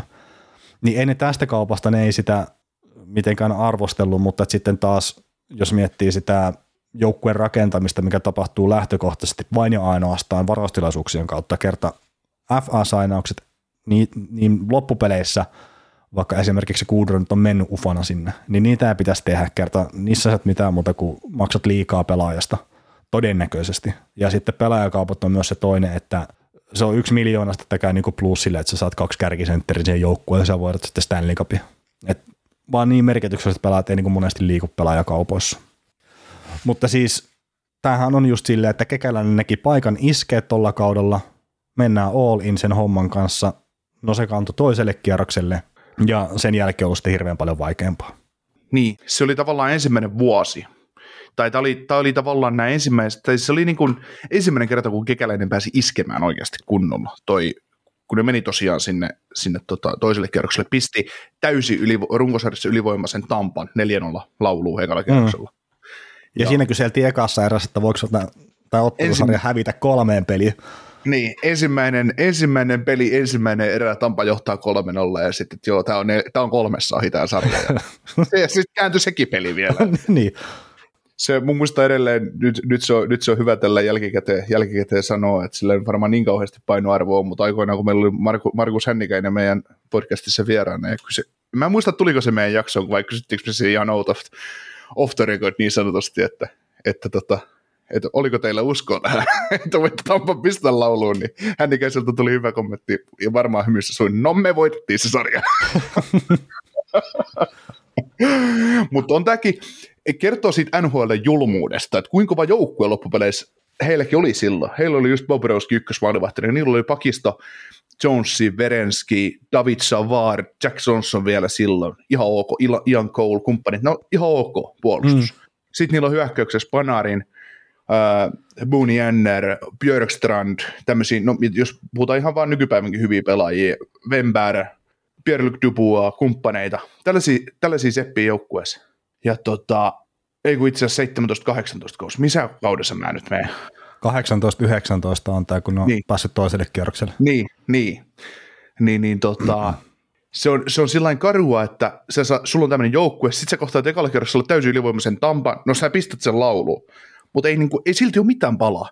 Ja sit tavallaan, että sä oot tehnyt kovan iskun tähän, sulla on ollut starboy joukkueessa, ja sit ne lähtee ilmaiseksi menee.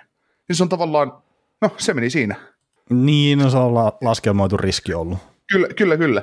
Mutta tavallaan, että miten niin miettii tässäkin tilanteessa, jos nyt pitäisi niin kuin olla jälkiviisas, niin tässä vaiheessa Kekäläisessä olisi pitänyt painaa rebuild, kaikki ulos, mitä löytyy, koska tähdet lähti. Niin, ja siis tässä nyt se, mitä mä alussa sanoin, niin ehkä tulee kuvaan se Kekäläisen kilpailullisuus, että ja myös ehkä se realiteettien ymmärtäminen, että jos se olisi tuossa kohtaa pistänyt, että myydään pelaajia pois, että kun on sopimukset katkolla, että Bobrovski menee jonnekin, Panarin menee jonnekin, totta kai ne olisi saanut paljon hyviä varausvuoroja, ehkä joukko olisi tänä päivänä paremmassa tilanteessa kuin mitä se on nytten, mutta olisiko se ostanut missään kohtaa sitten lähitulevaisuudessa kattaa oman Columbus GM-pestin aikana parempaa mahdollisuutta lyödä joukkuetta pitkälle pudotuspeleissä kuin toi kevät? Niin, se on pelkkää spekulaatio. Et se fakta, mikä kaikki niinku tietää, että niillä oli siinä kohtaa paikka, Kekäläinen päätti käyttää sen hyväkseen, ja me voidaan jossitella sitä maailman tappiin asti, että oliko se oikein vai väärin, mutta sitä on pakko arvostaa, mitä se teki. Juu, siis ja niinhän se tuli jatkoa ja jutussakin, että pakkohan sitä on arvostaa, että kun se teki noin. Joo, ja siis totta kai mun mielestä se oli, mä itsekin epäilin sitä, että kauppaako se pelaajat veke vai mitä se tekee, ja se oli yllätys, että se iski, ja se oli hyvä, että se iski. Ja se kannatti tehdä, se oli tavallaan väistämätöntä, että jos et sä iske, niin et sä iske sit muulloinkaan tavallaan.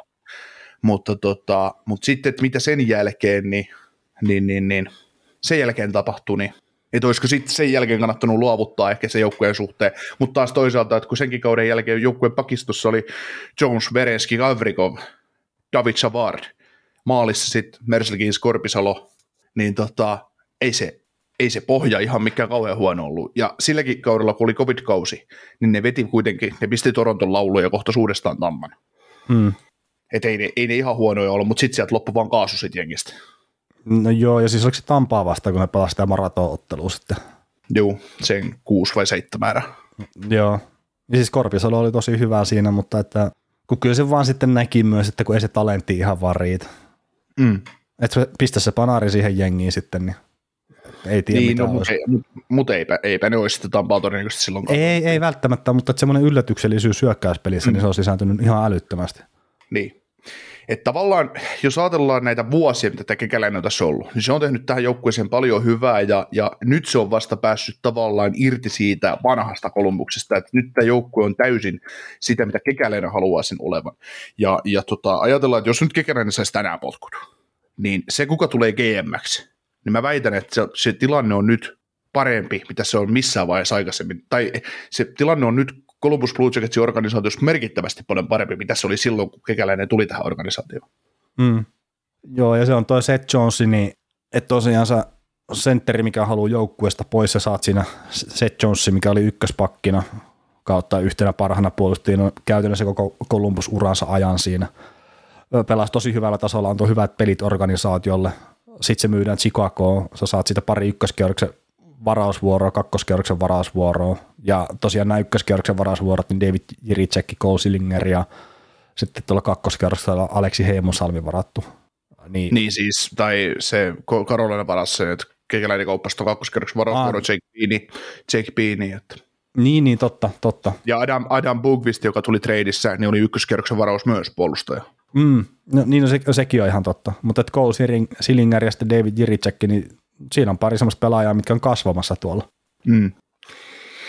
Et tilanne on sillain, ne sai sen käännettyä aika hyvin, ja niillä on nyt sitä on prospect poolia tavallaan luotu, ja siellä on nyt sitä taidokkampaa pelaajaa myös tulossa, kun miettii Kirill Marchenko, David Voronkov, Cole Sillinger, just Jiricek, Matejczak, Verenski pakistossa, on lainattama mahdollista hyökkääjä, Kent Johnson on tosi potentiaalinen tulevaisuuden top 6 sentteri, niin siellä on pullat todella hyvin uunissa, että Columbuksesta tulisi, sanotaan, ei ensi kaudella ehkä, mutta sanotaan, että tuommoisesta kaudesta 24-25 alkaen niin pitkäaikainen kestomenestyjä tähän sarjaan. Mä näen paljon mahdollisuuksia siihen. Niin, ja siellä on sitten tosiaan se Kudro on muun muassa sitä hyökkäystä kantamassa. Niin, mä unohdin semmoisen kaverin, mutta... Niin, ja sitten just toi Marchenko, mikä on omia varauksia, niin sehän on ruvunut näyttää pelimieheltä tuossa, mitä on kattonut Columbuksen pelejä. Et kyllä se väläyttelee siinä. Niin, nämä on ihan eri seppiä kuin sitä, että ne oli joskus tähtihyökkä, oli Brandon Dubiski, sillä että Siis sitä ei pidä nyt millään tavalla väheksyä kerta. Ei, mutta Brandon Dubiski, se on hyvä ollut puolustussuuntaan, mutta ei se semmoinen ole, että ottaa kiekko haltuun oman maalin takana, pujottelee kentää ja pistää yläkulmaan. Niin kuin näin, jos halutaan vertailla pelaajia, että me ei sellaisia pelaajia tuottesarjassa ylipäätään, mutta tyyliltään. Että. No mutta Ken Johnson ei myöskään sitä välttämättä pääse Sidney Crosby iho alle kyllä sillä liian hyviä. Niin. Ja ihan pakko mainita tuo Jegor Chinakovia, että sillähän on oma hauska roolinsa myös tuossa Matt Duchene treidissä, että kun oli niitä ehdollisia ykköskierroksen varausvuoroja, mitä siinä käytettiin, niin että jos se jatkosopimus olisi tehty, tai Duchene olisi tehnyt jatkosopimuksen Columbukseen, mistä tiedettiin koko ajan, että sitä ei tuu, niin sitten toi venäläinen laitahyökkäjä, mikä pystyy pelaamaan molempia laitoja, niin sitä hetkeä ei olisi ikinä tullut. Niin. Olisi hänet NHL varattu, mutta ei välttämättä ykköskierroksella. Niin, mutta sitä tosiaan ei olisi tullut sitä ykköskierroksella hetkeä, että selailee papereita, että hetkinen, että kuka tämä kaveri on. Joo, mutta sekin on itse asiassa, Sinakkovi onkin mielenkiintoinen kaveri, että hänestäkin on noussut kyllä sit ihan hyvä pelimies siihen nähden, että kaikki ihmettelee, että oli kyllä melkoinen reach, ja olihan se, mutta siis se, että on tosi hyvän laukauksen, ja se nyt tiedettiin, että hän oli viimeisellä KHL-vuosilla, hän jo väläytteli ja näin, mutta siellä on paljon kyllä lupa odottaa. Mutta sitten, mitä tulee tuohon, arvioidaan aina jotain GMien työtä ja muuta, ja se on yleensä ollut se, mitä nyt näkee kommentoivassa, että joo, että saisiko muissa joukkueissa Kekäläinen pitää tätä työpaikkaa niin paljon, ja miten häntä kohdeltaisiin, jos hän olisi joku Mitch Gallagher-niminen yhdysvaltalais GM tai jotain muuta vastaavaa, mitä sä näet? No, toi on vähän just silleen, että mistä lähtökohdasta sitä lähtee miettimään, että tietenkin näistä jutuistahan varmasti keskustellaan myös se omistajaportaan kanssa, että mitä nekin haluaa. Mutta mä sanoisin, että se semmoinen suuri puute, mikä tuossa Kekäläisen hommassa on Columbuksessa ollut, niin ehkä se, että ei ole tajuttu missään kohtaa. Että nythän ne ei ole suunnitelmallisesti huonoja. Et ei niiden tarkoitus ole tällä hetkellä hävitä. Ja Kudron sainaaminen esimerkiksi niin viittaa siihen. Mutta se semmoinen jonkunnäköinen ymmärryksen puute siitä kautta sitten, että ei ole vaan haluttu myöskään mennä siihen, että ollaan tarkoituksellisesti huonoja hetken aikaa, että voidaan olla myöhemmin pitkään hyviä. Ja se tietenkin, että jos olisi tehnyt sen siinä alussa, että esimerkiksi jätetään Tortorella hakematta, että jos vaan siinä kohtaa olisi kynnetty sitten jonkun aikaa ja nyt menestyttäisiin, niin olisiko se enää GM, niin kuka tietää. Ja sekin on sitten monesti, että tämmöisissä joukkueissa, kun Columbus on tai mitä esimerkiksi Buffalo on nyt ja muuta, niin joku muuhan siellä tekee sen pohjan sille seuraavalle GM:lle sitten. Et me todennäköisesti mä luulen, että me jossain kohtaa arvioidaan Kekäläisen tekemisiä sitten siinä kohtaa, kun Columbus on ehkä jollain tasolla menestyksekkäämpi seura, mutta Kekäläinen ei ole enää GM:nä. No niin, sitä mitä just tuossa aiemmin sanoin, että Kekäläinen varmaan sit kun hän joskus tästä joukkueesta hänen osaltaan aika jättää, tai hän saa potkut tai sopimus tulee päätökseen, mitä ikinä tapahtuukaan, niin se seuraava GM saa varmaan paljon paremmin, saa tosi hyvän joukkueen käsiinsä, tai se niin kuin muokattavamman joukkueen, koska mun mielestä Kekäläisen tämä Columbus ei ollut muokattavissa oleva joukkue silloin, kun Kekäläinen tuli GM:stä tähän jengiin. Niin, ja siis se on se ongelma tuossa tietenkin, että jos sinne ei halua tulla isot nimet, ne ei halua tehdä jatkosopimuksia, niin siinä on sitten, niin kuin Kekäläinenkin sanoi, että tämä paikka ei ole merenrannalla, me ei voida mereksi muuttua. Jos joku haluaa asua New Yorkissa, niin me ei voida New Yorkiksi muuttua, että siis me ei voida tehdä niitä juttuja, mutta täällä on paljon muita asioita, mitä tällä kaupungilla ja tällä organisaatiolla tarjotaan, ne haluaa tehdä ne muut jutut sitten mahdollisimman hyvin. Niin, ja sitten se, että mitä se Panarinistakin sanoi, että hänellä oli Panarini, ja taisi olla Bobrovskikin pöydällä aika isot laputta lyötynä, että oliko Panarinille reilusta yli 10 miljoonaa ja 8-vuotista tarjottu, mutta ei kiinnosta. Ja sitten taas, että tässä on vähän sama juttu, että vähän niin kuin ihmissuhteissa, että jos se meikäläinen ei maistu, niin se on sun menetyksessä sitten, että että ei se ole sitten hänen ongelmansa. Mitä siihen jäädä surkuttelemaan sitten, että jos ja siis, kyllähän rivien välistä luettavissa se, en mä tiedä, se turhautuminen sitten Kekäläiseltä siinä, että kun menettää niitä omia huippupelaajia sitten tonne, siinä kohtaa, kun sitten pelaajalla on oikeus valita se paikka. Että se sanoo, että työehtosopimus määrittelee sen, että minkä verran aikaa joukkueella on valta pelaajaan ja sitten missä kohtaa se siirtyy sitten pelaajalle, että ei ole enää se RF-status jne. Niin että Kekäläinen sanoo, että niin pitkään me käytetään sitä sitten valttikorttina, kun se on joukkueella tavallaan se valta tehdä sitä sopimusta ja muuta, että me painostetaan sitten siinä. Ja käytetään sitä hyväkseen. Niin kyllä sitä nyt sitten voi myös rivien välistä vähän lukea semmoisen, että joo, se ei ole maailman houkuttelevin paikka sitten tulla. Mutta se voi muuttaa sen sillä tavalla, että siellä on sitten tarpeeksi hyvä joukkue. Se mikä nyt on jännä sitten NHL:ssä, että jos sä oot ollut vaikka 5 vuotta hyvä joukkue, niin sä oot ollut menossa jo seuraavat 5 vuotta alaspäin. Ja edelleenkin sitten UFA-pelaajat esimerkiksi, ne tekee sopimuksia siihen joukkueeseen. Esimerkiksi Chicago, esimerkiksi Detroit. Se on ollut 3 vuotta aikaisemmin nähtävästi, että joukkue ei tule enää ikinä voittaa yhtään mitään, mutta sinne menee UFA-pelaajia oikealta ja vasemmalta, ne kertoo, että kun täällä on tämä voittamisen kulttuuri ja täällä on mahdollisuus voittaa. Ja sitten mietitään, että kun ei ole ollut enää pariin vuoteen. Kyllä. Mutta se on se ainut, millä Kekäläinen voi tosiaan sitä kilpailuvalttia vielä parantaa, että se saa tuosta rungosta semmoisen, että se houkuttelee niitä tähtipelaajiakin. Joo, ja palaset on ihan hyvin kohdalla, ja tästä nyt kunnolla vähän sukeltaa vielä tätä kautta, niin voi osattaa kyllä melkoinen aare sitten kattilaa. Niin, no se on tietenkin, jos se pedari sinne napsahtaa, niin sitten rupeaa olemaan imua. Niin, sitten se on ihan sama, että onko se meren rannalla vai ei. Niin, ja sitten se, että kun jo ennestään on niitä hyviä prospekteja joukkueet täynnä ja näin, että mietitään niitä pakkeja, ketä ajatellaan, että Jiritsekki tärähtää tuon puolustukseen, niin niillä on kaksi aika hyvää kiekollista puolustajaa, Vereski ja Häni, ja sitten on siellä muitakin, mutta just näin, ja hyökkäyksessä Johnson, Chillinger, Sinakov ja Marchenko ja kumppanit, niin volaa. Mm.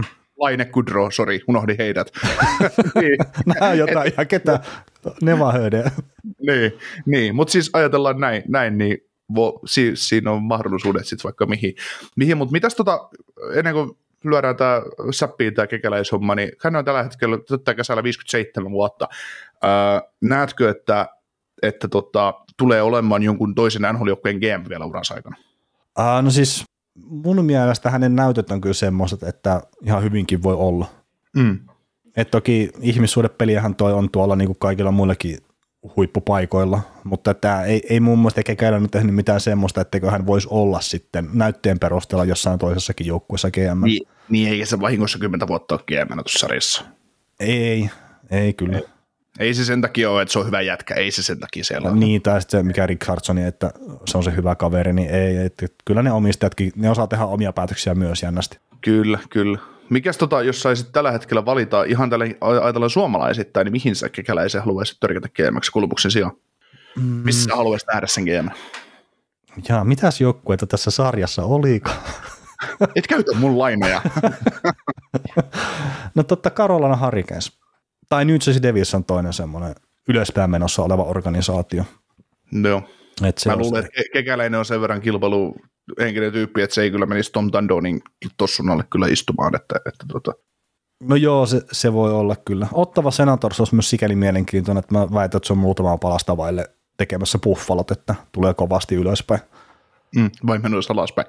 Niin, no toisaalta jos mä katson, että ei näissä kuin muutama ero tuossa sarjataulukossa pisteessä. Niin. Mutta siis jo eihän Senatorsellakin, nekin ottaa vuoden tai 12, niiden pakit kasvaa siellä, niin ei niillä ole mitään hätää. Ei. Väistämätön tapahtuu ja niistä tulee jälleen hyviä. Niin. Joo. Mutta onko se kekäläishäräntti nyt siinä? Niin, no mä vaan, että onko sulla muuttunut mitenkään sun ajatus tässä, kun me ollaan keskusteltu ja käyty läpi eri asioita, että mitä me puhuttiin alusta, niin onko muuttunut sulla ajatus kekäläisestä millään tavalla? Tai kautta tästä sen ajasta Kolumbuksessa? En mä tiedä, kun mä oon ollut sen suhteen koko ajan vähän semmoinen, että niin kuin on tästä nyt käynyt selväksi, että vaikea olla tehdä mitään. Että hän on mun mielestä tehnyt omilla palikoillaan sen, mitä on tavallaan voinut tehdä ja niin kuin, en mä osaa sanoa. Mä odotan sitä hetkeä, että tuo joukkue iskisi joskus tavallaan kovin, tai siitä tulisi niin hyvä, että se pystyisi pärjäämään, mutta perhanaan, kun tosi itäisessä konferenssissakin on 15 muutakin joukkuetta, kun kiinnostaa varmaan se voittaminen. Niin, sekin on ihan totta. Niin. Mutta että se vaan vaatisi niitä korkeita varausvuoroja, että ne sitten pystyisi oikeasti saamaan vielä vähän parempaa. Mutta tämän kauden jälkeen ei enää. Että nyt on se hetki, kun mennään pohjille. Enää, ensi kaudella ei saa mennä enää. No, ei, toi joukko on yksinkertaisesti sen verran hyvä jo niin kuin pelaajien puolesta, että se ei saa mennä ensi kaudella enää pohjille. Siellä täytyy olla ensi kaudella joko hyvä valmentaja, joka vie tämän joukkueen kohti pudotuspelitaistelua, taikka sitten on jotain pahasti pielessä. No joo. Mä just katselin tätä kokoonpanoa. Tietenkin siellä on niin paljon niitä loukkaantumisia, että se on ongelmasta. Tuo Kavrikovihan tulee tuosta lähteä tuosta joukkueesta vielä, että et mä veikkaan kyllä vielä, että ensi kauskin saattaa olla, että kynnetään kyllä tuloksellisesti, mutta että peli pitää saada eteenpäin. Että se on se ehkä kaikkein iso juttu. Joo. Mutta joo, ei mullakaan, että mulla oli se ajatus, että Kekäläinen oma kilpailu, että se on vankeasti tavallaan ehkä ajaa sen välillä tekee vääriäkin päätöksiä jotenkin hankintojen kanssa ja näin, mutta että ei se tässä nyt mulla keskustelun aikana kyllä millään tavalla vaihtunut. Jees. Sitten loppupeleissä. Mutta mennäänkö vielä muutamiin kysymyksiin tuossa? Mennään.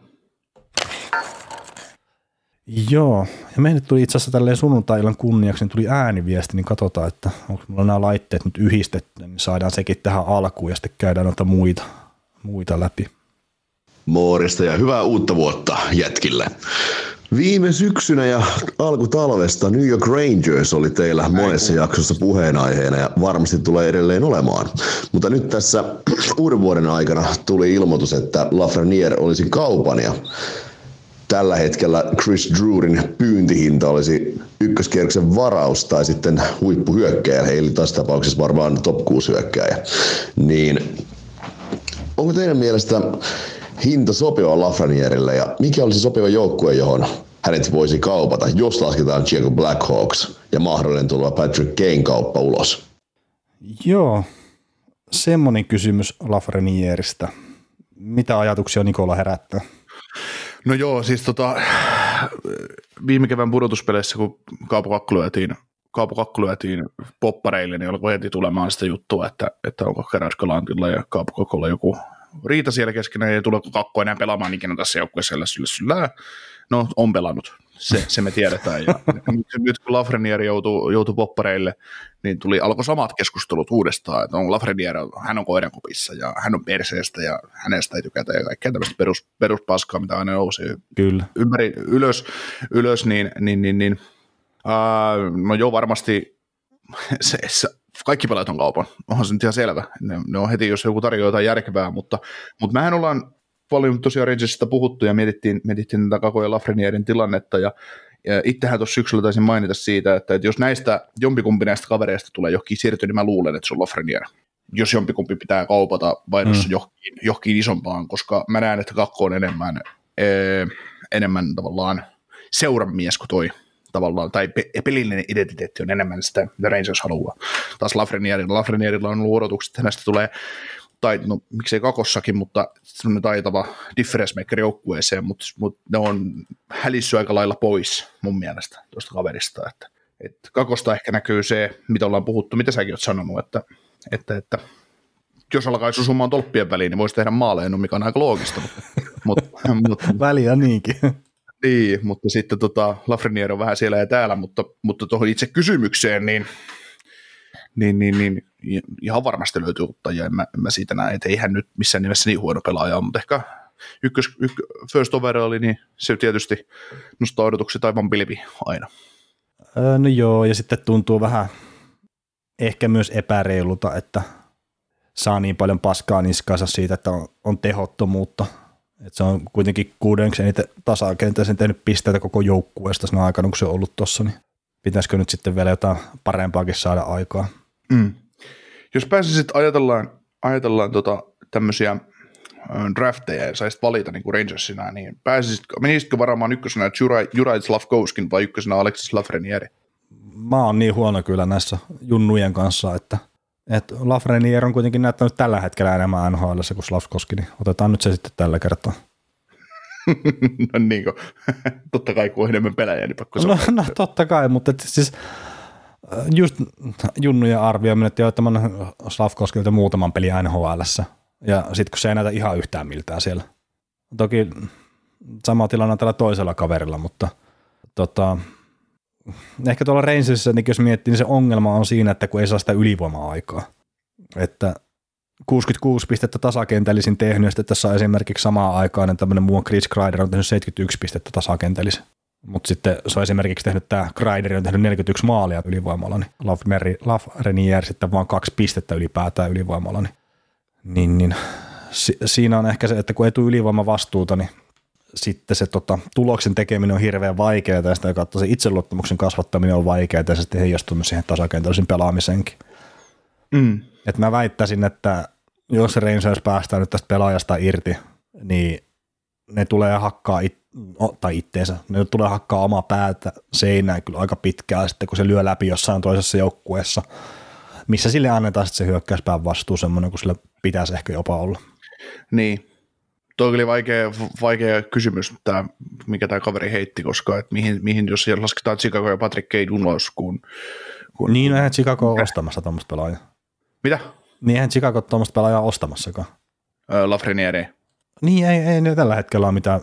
Mikään pelaaja, mikä tällä hetkellä saattaisi parantaa niiden joukkuetta, niin Chicago ei tule sitä hankkimaan. Niin. Et Lafreniere ei kelpaa muiden ykköspikkien kanssa niin kuin siinä kaupassa, jos ne lähtee Kanea kauppaamaan Rangersiin. Niin, no en mä sitä tarkoita, etteikö se kelpaisi siinä. Niin, no sitä just, että nyt on niin kuin sillä vaikea, että jos ajatellaan muita joukkueita, mitä tässä NHL:ssä menee, että mihin sitä lähtisi kauppaamaan, eli varmaan, koska kyllä jos Lafreniere liikkuu, niin kyllähän nämä yrittää vahvistaa silloin hyökkäystä ja joukkuetta merkittävästi, ja silloin ollaan isossa kalassa niin sanotusti, että ei mitään ahventa lähdetä kalastaa, vaan kyllä se on aika iso lohi mikä sieltä merestä täytyy nostaa. Et tosi vaikea miettiä. Vancouverin lähtee, Horvat sitten tulee sieltä. Mm. Tai Saaniosesta Timo Maieri. Niin, Maierissa on sitten taas se, jos jatkosopimus on se iso ongelma kyllä. Että. Niin Horvatin kanssa sitä ongelmaa ei ole. Mitä? Niin Horvatin kanssa sitä ongelmaa ei ole. No ei, siis toi on taas tietysti Maierin pystyy kauppaamaan vielä eteenpäin, että Horvattia ei pysty. Tai voi tietysti, kun ei sopimusta ole, mutta. Niin, no siis toisaalta ihan sama, että jos sä et Maierista perustarjosta anna, niin sit se on ufa, ja se on ihan se sama. Joo, mutta siis se RF, kuitenkin siinä se oikeudet on edelleen sillä, että ei ne nyt herranjumala, jos ne hankkis Maierin, niin totta kai ne sen perustarjouksen sille tekisi. Ei välttämättä ole mitään järkeä tehdä. No minkä takia ei ole? No mitä joku 10 miljoonaa vai mitä siinä on se perustarjous pitää olla, niin miksi ne tekisi? No ei, nyt totta kai ne yrittää kaupata sen semmoisen joukkueeseen, mikä sen mahtaisi haluta. Niin, mutta että kun se saattaa sen perustarjouksen tekeminen alentaa sen sitten arvoa, niin se on se pointti vähän. Niin. Että ei se nyt ole aina niin yksinkertaista, että joo totta kai, että pistetään se perustarjous, ajetaan joku 10 miljoonaa, että niitä joukkueita, mitkä pystyy sen pelaamaan sen jälkeen ottaa vastaan, niin niitä on 3. Tämmöinen päästäni, mutta se niinku oikeasti, että niitä ihan muutama, ja sitten siellä on just joku Columbusta ja tämmöistä ehkä. Nyt se ei Columbuskaan ole siellä, mutta siellä on joku Buffalo ja Ottava. Ja.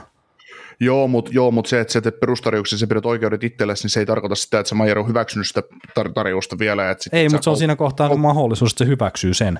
Niin, mutta sitten taas, kun sä kauppaat sen eteenpäin, niin ne neuvottelee uuden sopimuksen todennäköisesti siinä vaiheessa. Edelleen on mahdollista tehdä, että näin. Että. No niin, no kun mä sanoisin, että jos Maierille tehdään perustarjous, se on ihan sama mikä seura ikinäkään tekee sen, niin paras veto, mitä se pelaaja voi ikinä tehdä, on tarttua siihen. Kerran se ei tule todennäköisesti saamaan parempaa kausipalkkaa ikinä uransa aikana, ja sitten se on vuoden päästä ufa. Joo. Sen takia se on riskillinen, että se perustarjouksen tekeminen, niin mä väittäisin tässä kohtaa, että se on Maierin kohdalla, niin mikään joukkue ei tulisi tekemään sitä. Niin totta kai, kun haluaa Maierin kiinni pitkään sopimukseen. Niin, että se, siis parempi vaihtoehto on neuvotella hänen kanssa suoraan se pitkä sopimus ja unohtaa se perustarjouksen tekeminen. Joo, mutta kyllä se pitkä sopimuskin, niin kyllä se palkka 8 miljoonaa asettuu. Että joo. 8-vuotisessa esimerkiksi. Että. Joo, ei se siitä ole kyse, että se tule saamaan isoa sopimusta. Mutta se vaan, että onko se perustarjous hänen kohdalla järkevä millekään joukkueelle, niin se ei välttämättä ole. Joo, mutta Vancouver ja kyllä siinä sitten pistät Firstiin ja Lafrenierin, niin saat Horvatin sieltä vasta vaihtokauppaan, niin se voisi olla semmoinen. Mm. Sitten olisi ihan ok keskikaista. Mm. Pitäisi riittää. Kyllä. Ja sitten vielä se Patrick Kane käyvät hakemassa sinne laitahyökkäjän osastolle. Niin, lisätään palkkakattoon 20 miljoonaa. No, mutta ottaa puolikkaalla palkalla katto ja kierrättää sitten vielä jostakin. Ei se nyt ole sen vaikeampaa. Joo, meille tuli tämmöinen kysymys jo tuohon liittyen tuohon ennen joulua äänitettyyn jaksoon, että missä joukkueessa pelaisi NHL:ssä ja mikä olisi teidän kasvattaa seura, mikä pelipaikka on unelmakentällinen, ja koska mä olen tämän tehnyt, niin sulla ei ollut mitään näkemystä, se suurempaa näkemystä silloin, niin mä sanoisin, että mä haluaisin olla Los Angeles Kingsissä vasen puolustaja ja pakkipariksi Drew Doody, ja jos itse pelaisi. Ja jos itse pelaisi, niin siinä kentässä olisi hyökkäjinä semmoisessa unelmakentässä niin Ovechkin, Crosby ja Patrick Kane ja just vaikka Drew Doody pakkiparina. Ihan vaan siksi, että tehotilasta olisi aina plussalla, kun heittäisi lasista ulos, kun nuo hyökkäät sitten korjaisi aina laatan pussiin. Ja sitten joskus voisi sit saada tuurilla kakkossyötön, mutta jos mennään ihan unelmakenttään, mitä lähtisi rakentamaan tämmöisistä 2010-luvun kiekkoilijoista ihan tähän päivään asti, niin tai 2010-luvun tämmöistä huippupelaajista, niin kyllä se varmaan toi Ovechkin, Crosby, Kane olisi, ja sitten pakkipariksi Carlson ja Drew Doody, ja jos mentäisi tähän 2020-lukuun, niin mitkä on nyt huippuja, niin McKinnon, McDavid, Matthews ja Makar ja Heiskanen. Se olisi mulle aika semmoinen hyvä. Joo, en mä tiedä, varmaan kasvattaja seuraisi joku suomalainen kertaa NHL ei ole kasvattajasarja. Ja näin, että näin mä sen itse kuvittelen, mutta tämä nyt on tämmöinen hölmöheitto kuitenkin. Joo. Mutta siis niin NHL:ssä olisi se joukkue, mutta mikäs mun kasvattaa seura, niin se on varmaan Loimikiekko, missä on pelannut eka pelissä. Mutta siis mulla itse ei ole ikinä miettinyt sitä, että jospa saisi pelaa tuolla joskus tai jotain muuta. Että.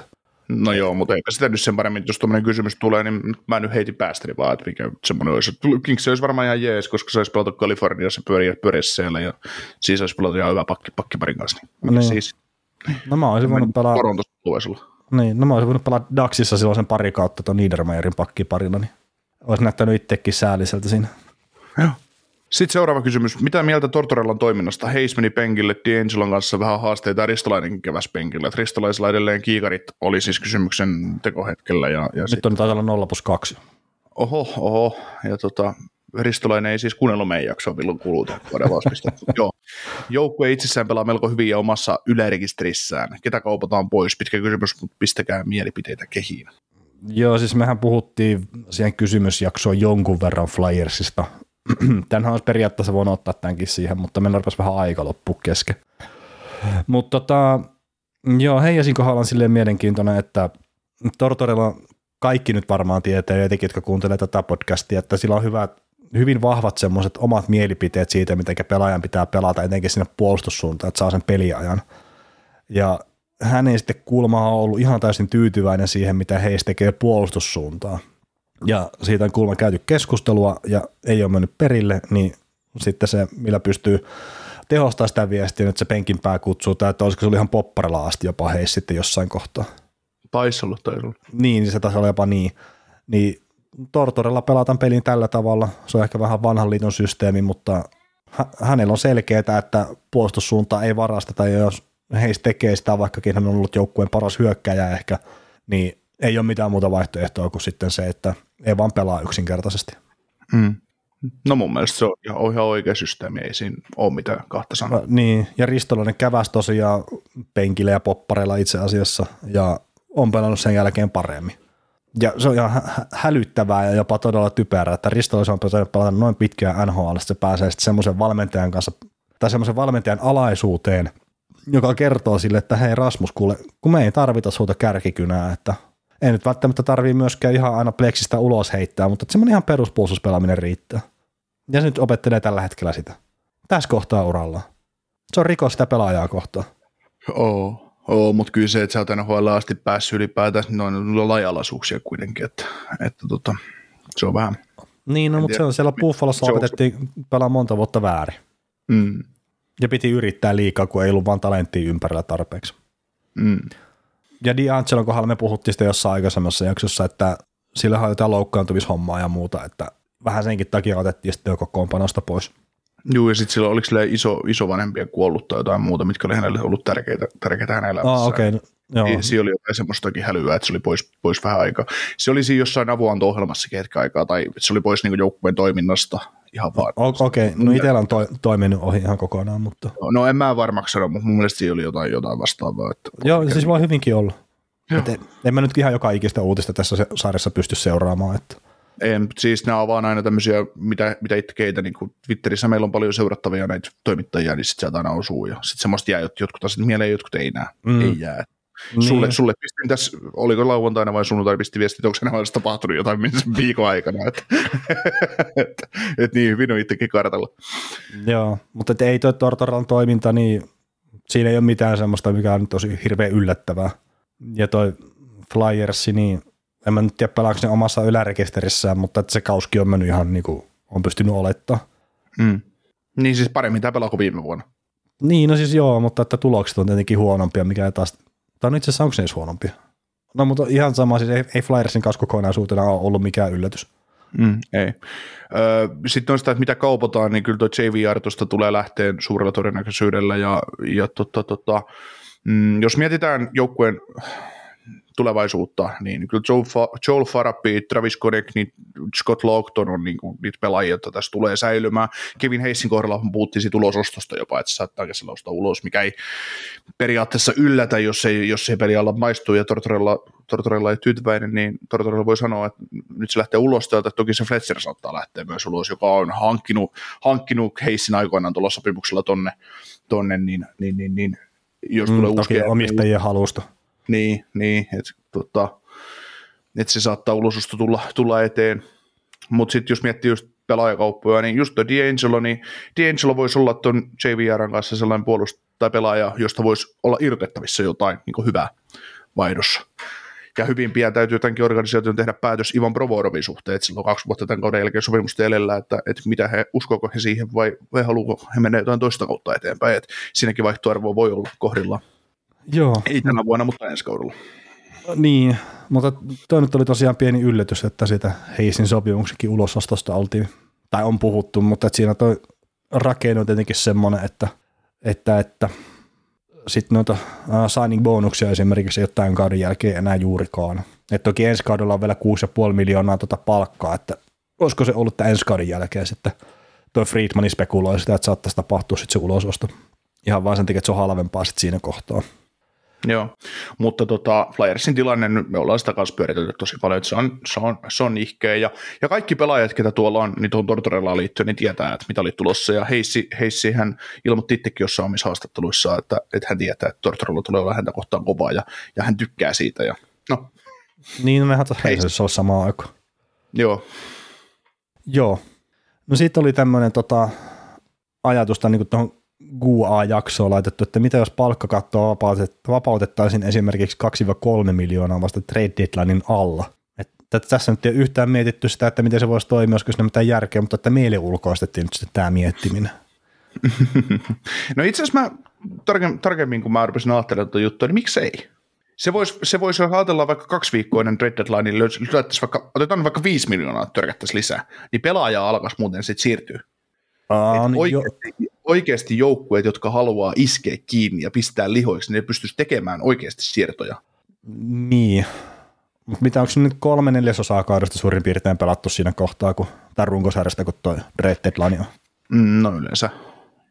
Ja sitten kun lasketaan nuo palkat, nehän lasketaan päiväkohtaisesti, minkä takia se sitten kasvaa korkoa se palkkatila siellä, mikä niillä joukkueilla on. Niin laskesiko me nyt silleen, että rahana tuommoinen 2-3 miljoonaa cap-tilaa, niin se olisi ollut joku 500 tonnia tai jotain tämmöistä, että jos se tulisi siinä kohtaa. Että nyt joku, mikä sitten, kun mä vaan pyörittelin päässäni tätä, niin joku enemmän numerosta ymmärtävä voi sitten heittää kyllä, että mitä se oikeasti olisi. No, mutta lähinnä se, mikä mulle tuli sitten mieleen, just että tämmöinen lisäpalkkatila, mikä tulisi, niin sehän pakko kuitenkin jollain tavalla laskea siihen palkkakattoon. Että eihän nyt anna mitään ylimääräisiä miljoonia tonne sitten enää niin työehtosopimuksen ulkopuolelta. Että eihän omistajapuoli siihen millään tavalla tule suostua.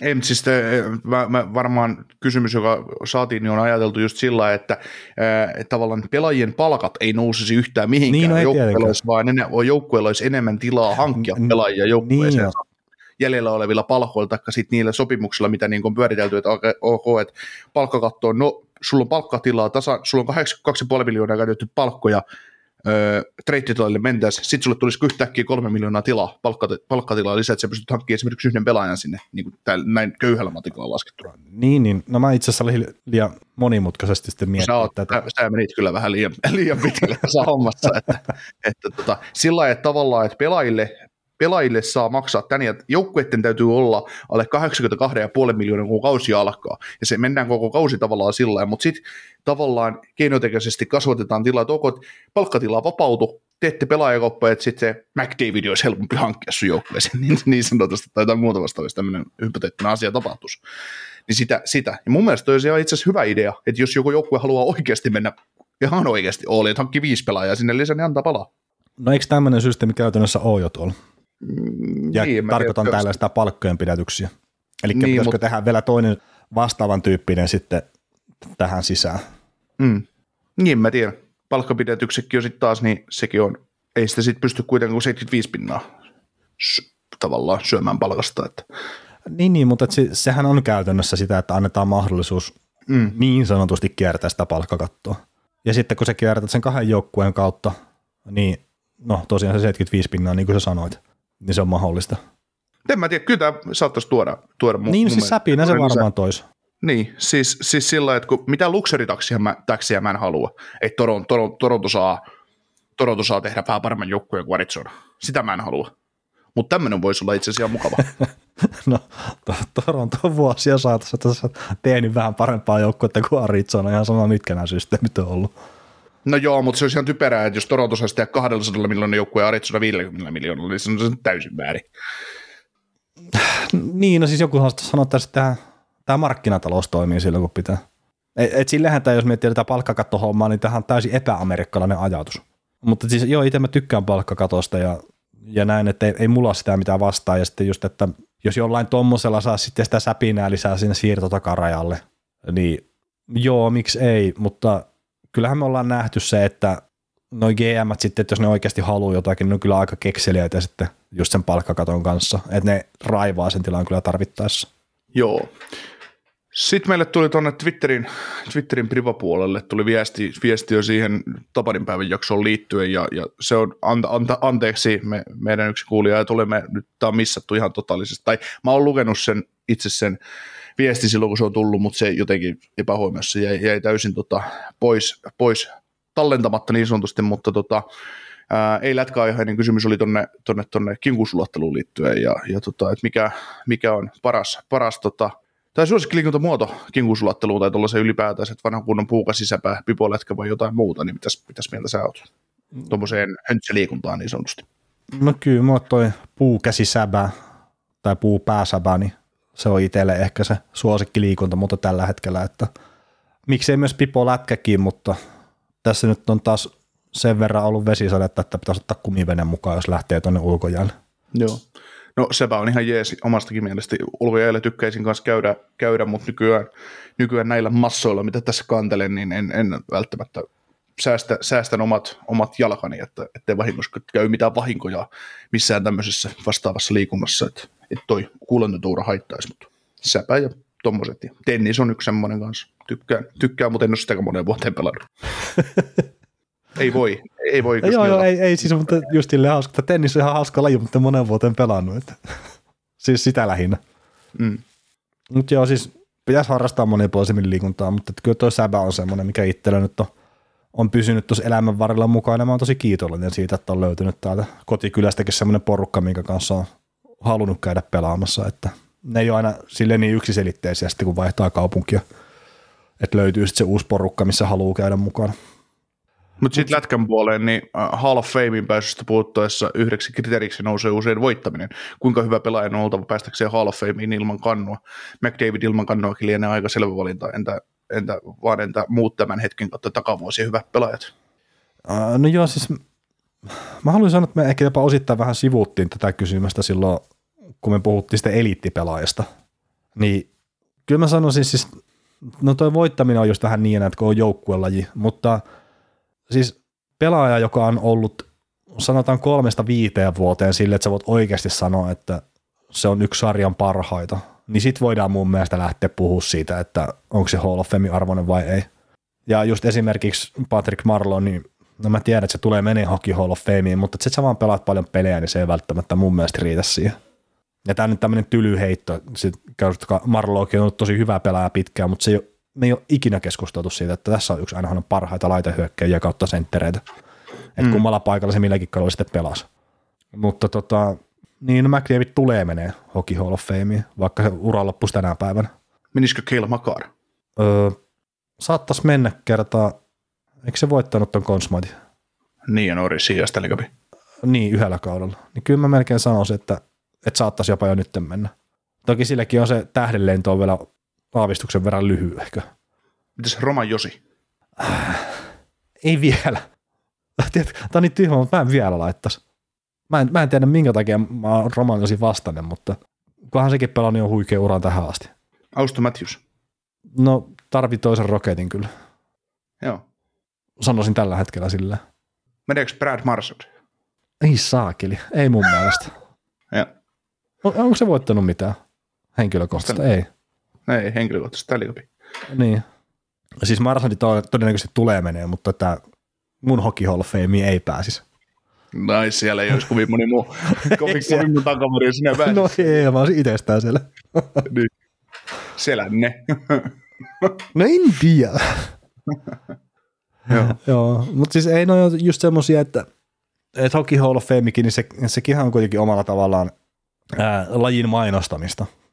Ja munkin pitäisi osata ottaa se enemmän sillä tavalla, että totta kai se niin halutaan mainostaa lajia ja tuoda sitä lajin historiaa ja siellä kaikkea tämmöistä, mutta että sitten kun välillä tuntuu vähän siltä, että on vähän semmoisia niin hippokisapalkintoja, että ai tämäkin pelaaja pääsee Hockey Hall of Fameen. Että ei se nyt ihan niin ole, mutta tämä on tämmöinen kärjistetty kannanotto. Kyllä, mutta olisiko siinä tämän viikon tiukka 45-minuuttinen paketti? Joo, tämä tuli melkein 45 minuuttia. Mutta joo, hei kiitoksia vuoden ensimmäisestä jaksosta ja jatketaan sitten lauantaina liven parissa.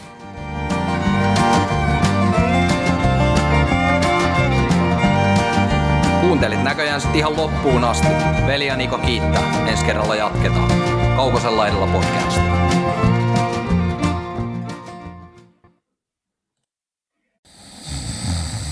Nukkuvatko rahasi käyttötilillä? Laita ylimääräinen varallisuus kasvamaan korkoa. Big Bankin säästötili on helppo ja joustava tapa säästää. Voit tallettaa ja nostaa rahaa säästötililtäsi ilman kuluja tai rajoituksia. Tarjoamme nyt uusille Big Bankin asiakkaille säästötilin 3,90% korolla 3 kuukaudeksi. Tarjous on voimassa toukokuun ajan. Avaa säästötili osoitteessa bigbank.fi. Yksi pieni juttu keikkuu Ikean myyntitilastojen kärjessä vuodesta toiseen. Se on Ikeaa parhaimmillaan, sillä se antaa tilaisuuden nauttia hyvästä designista edullisesti.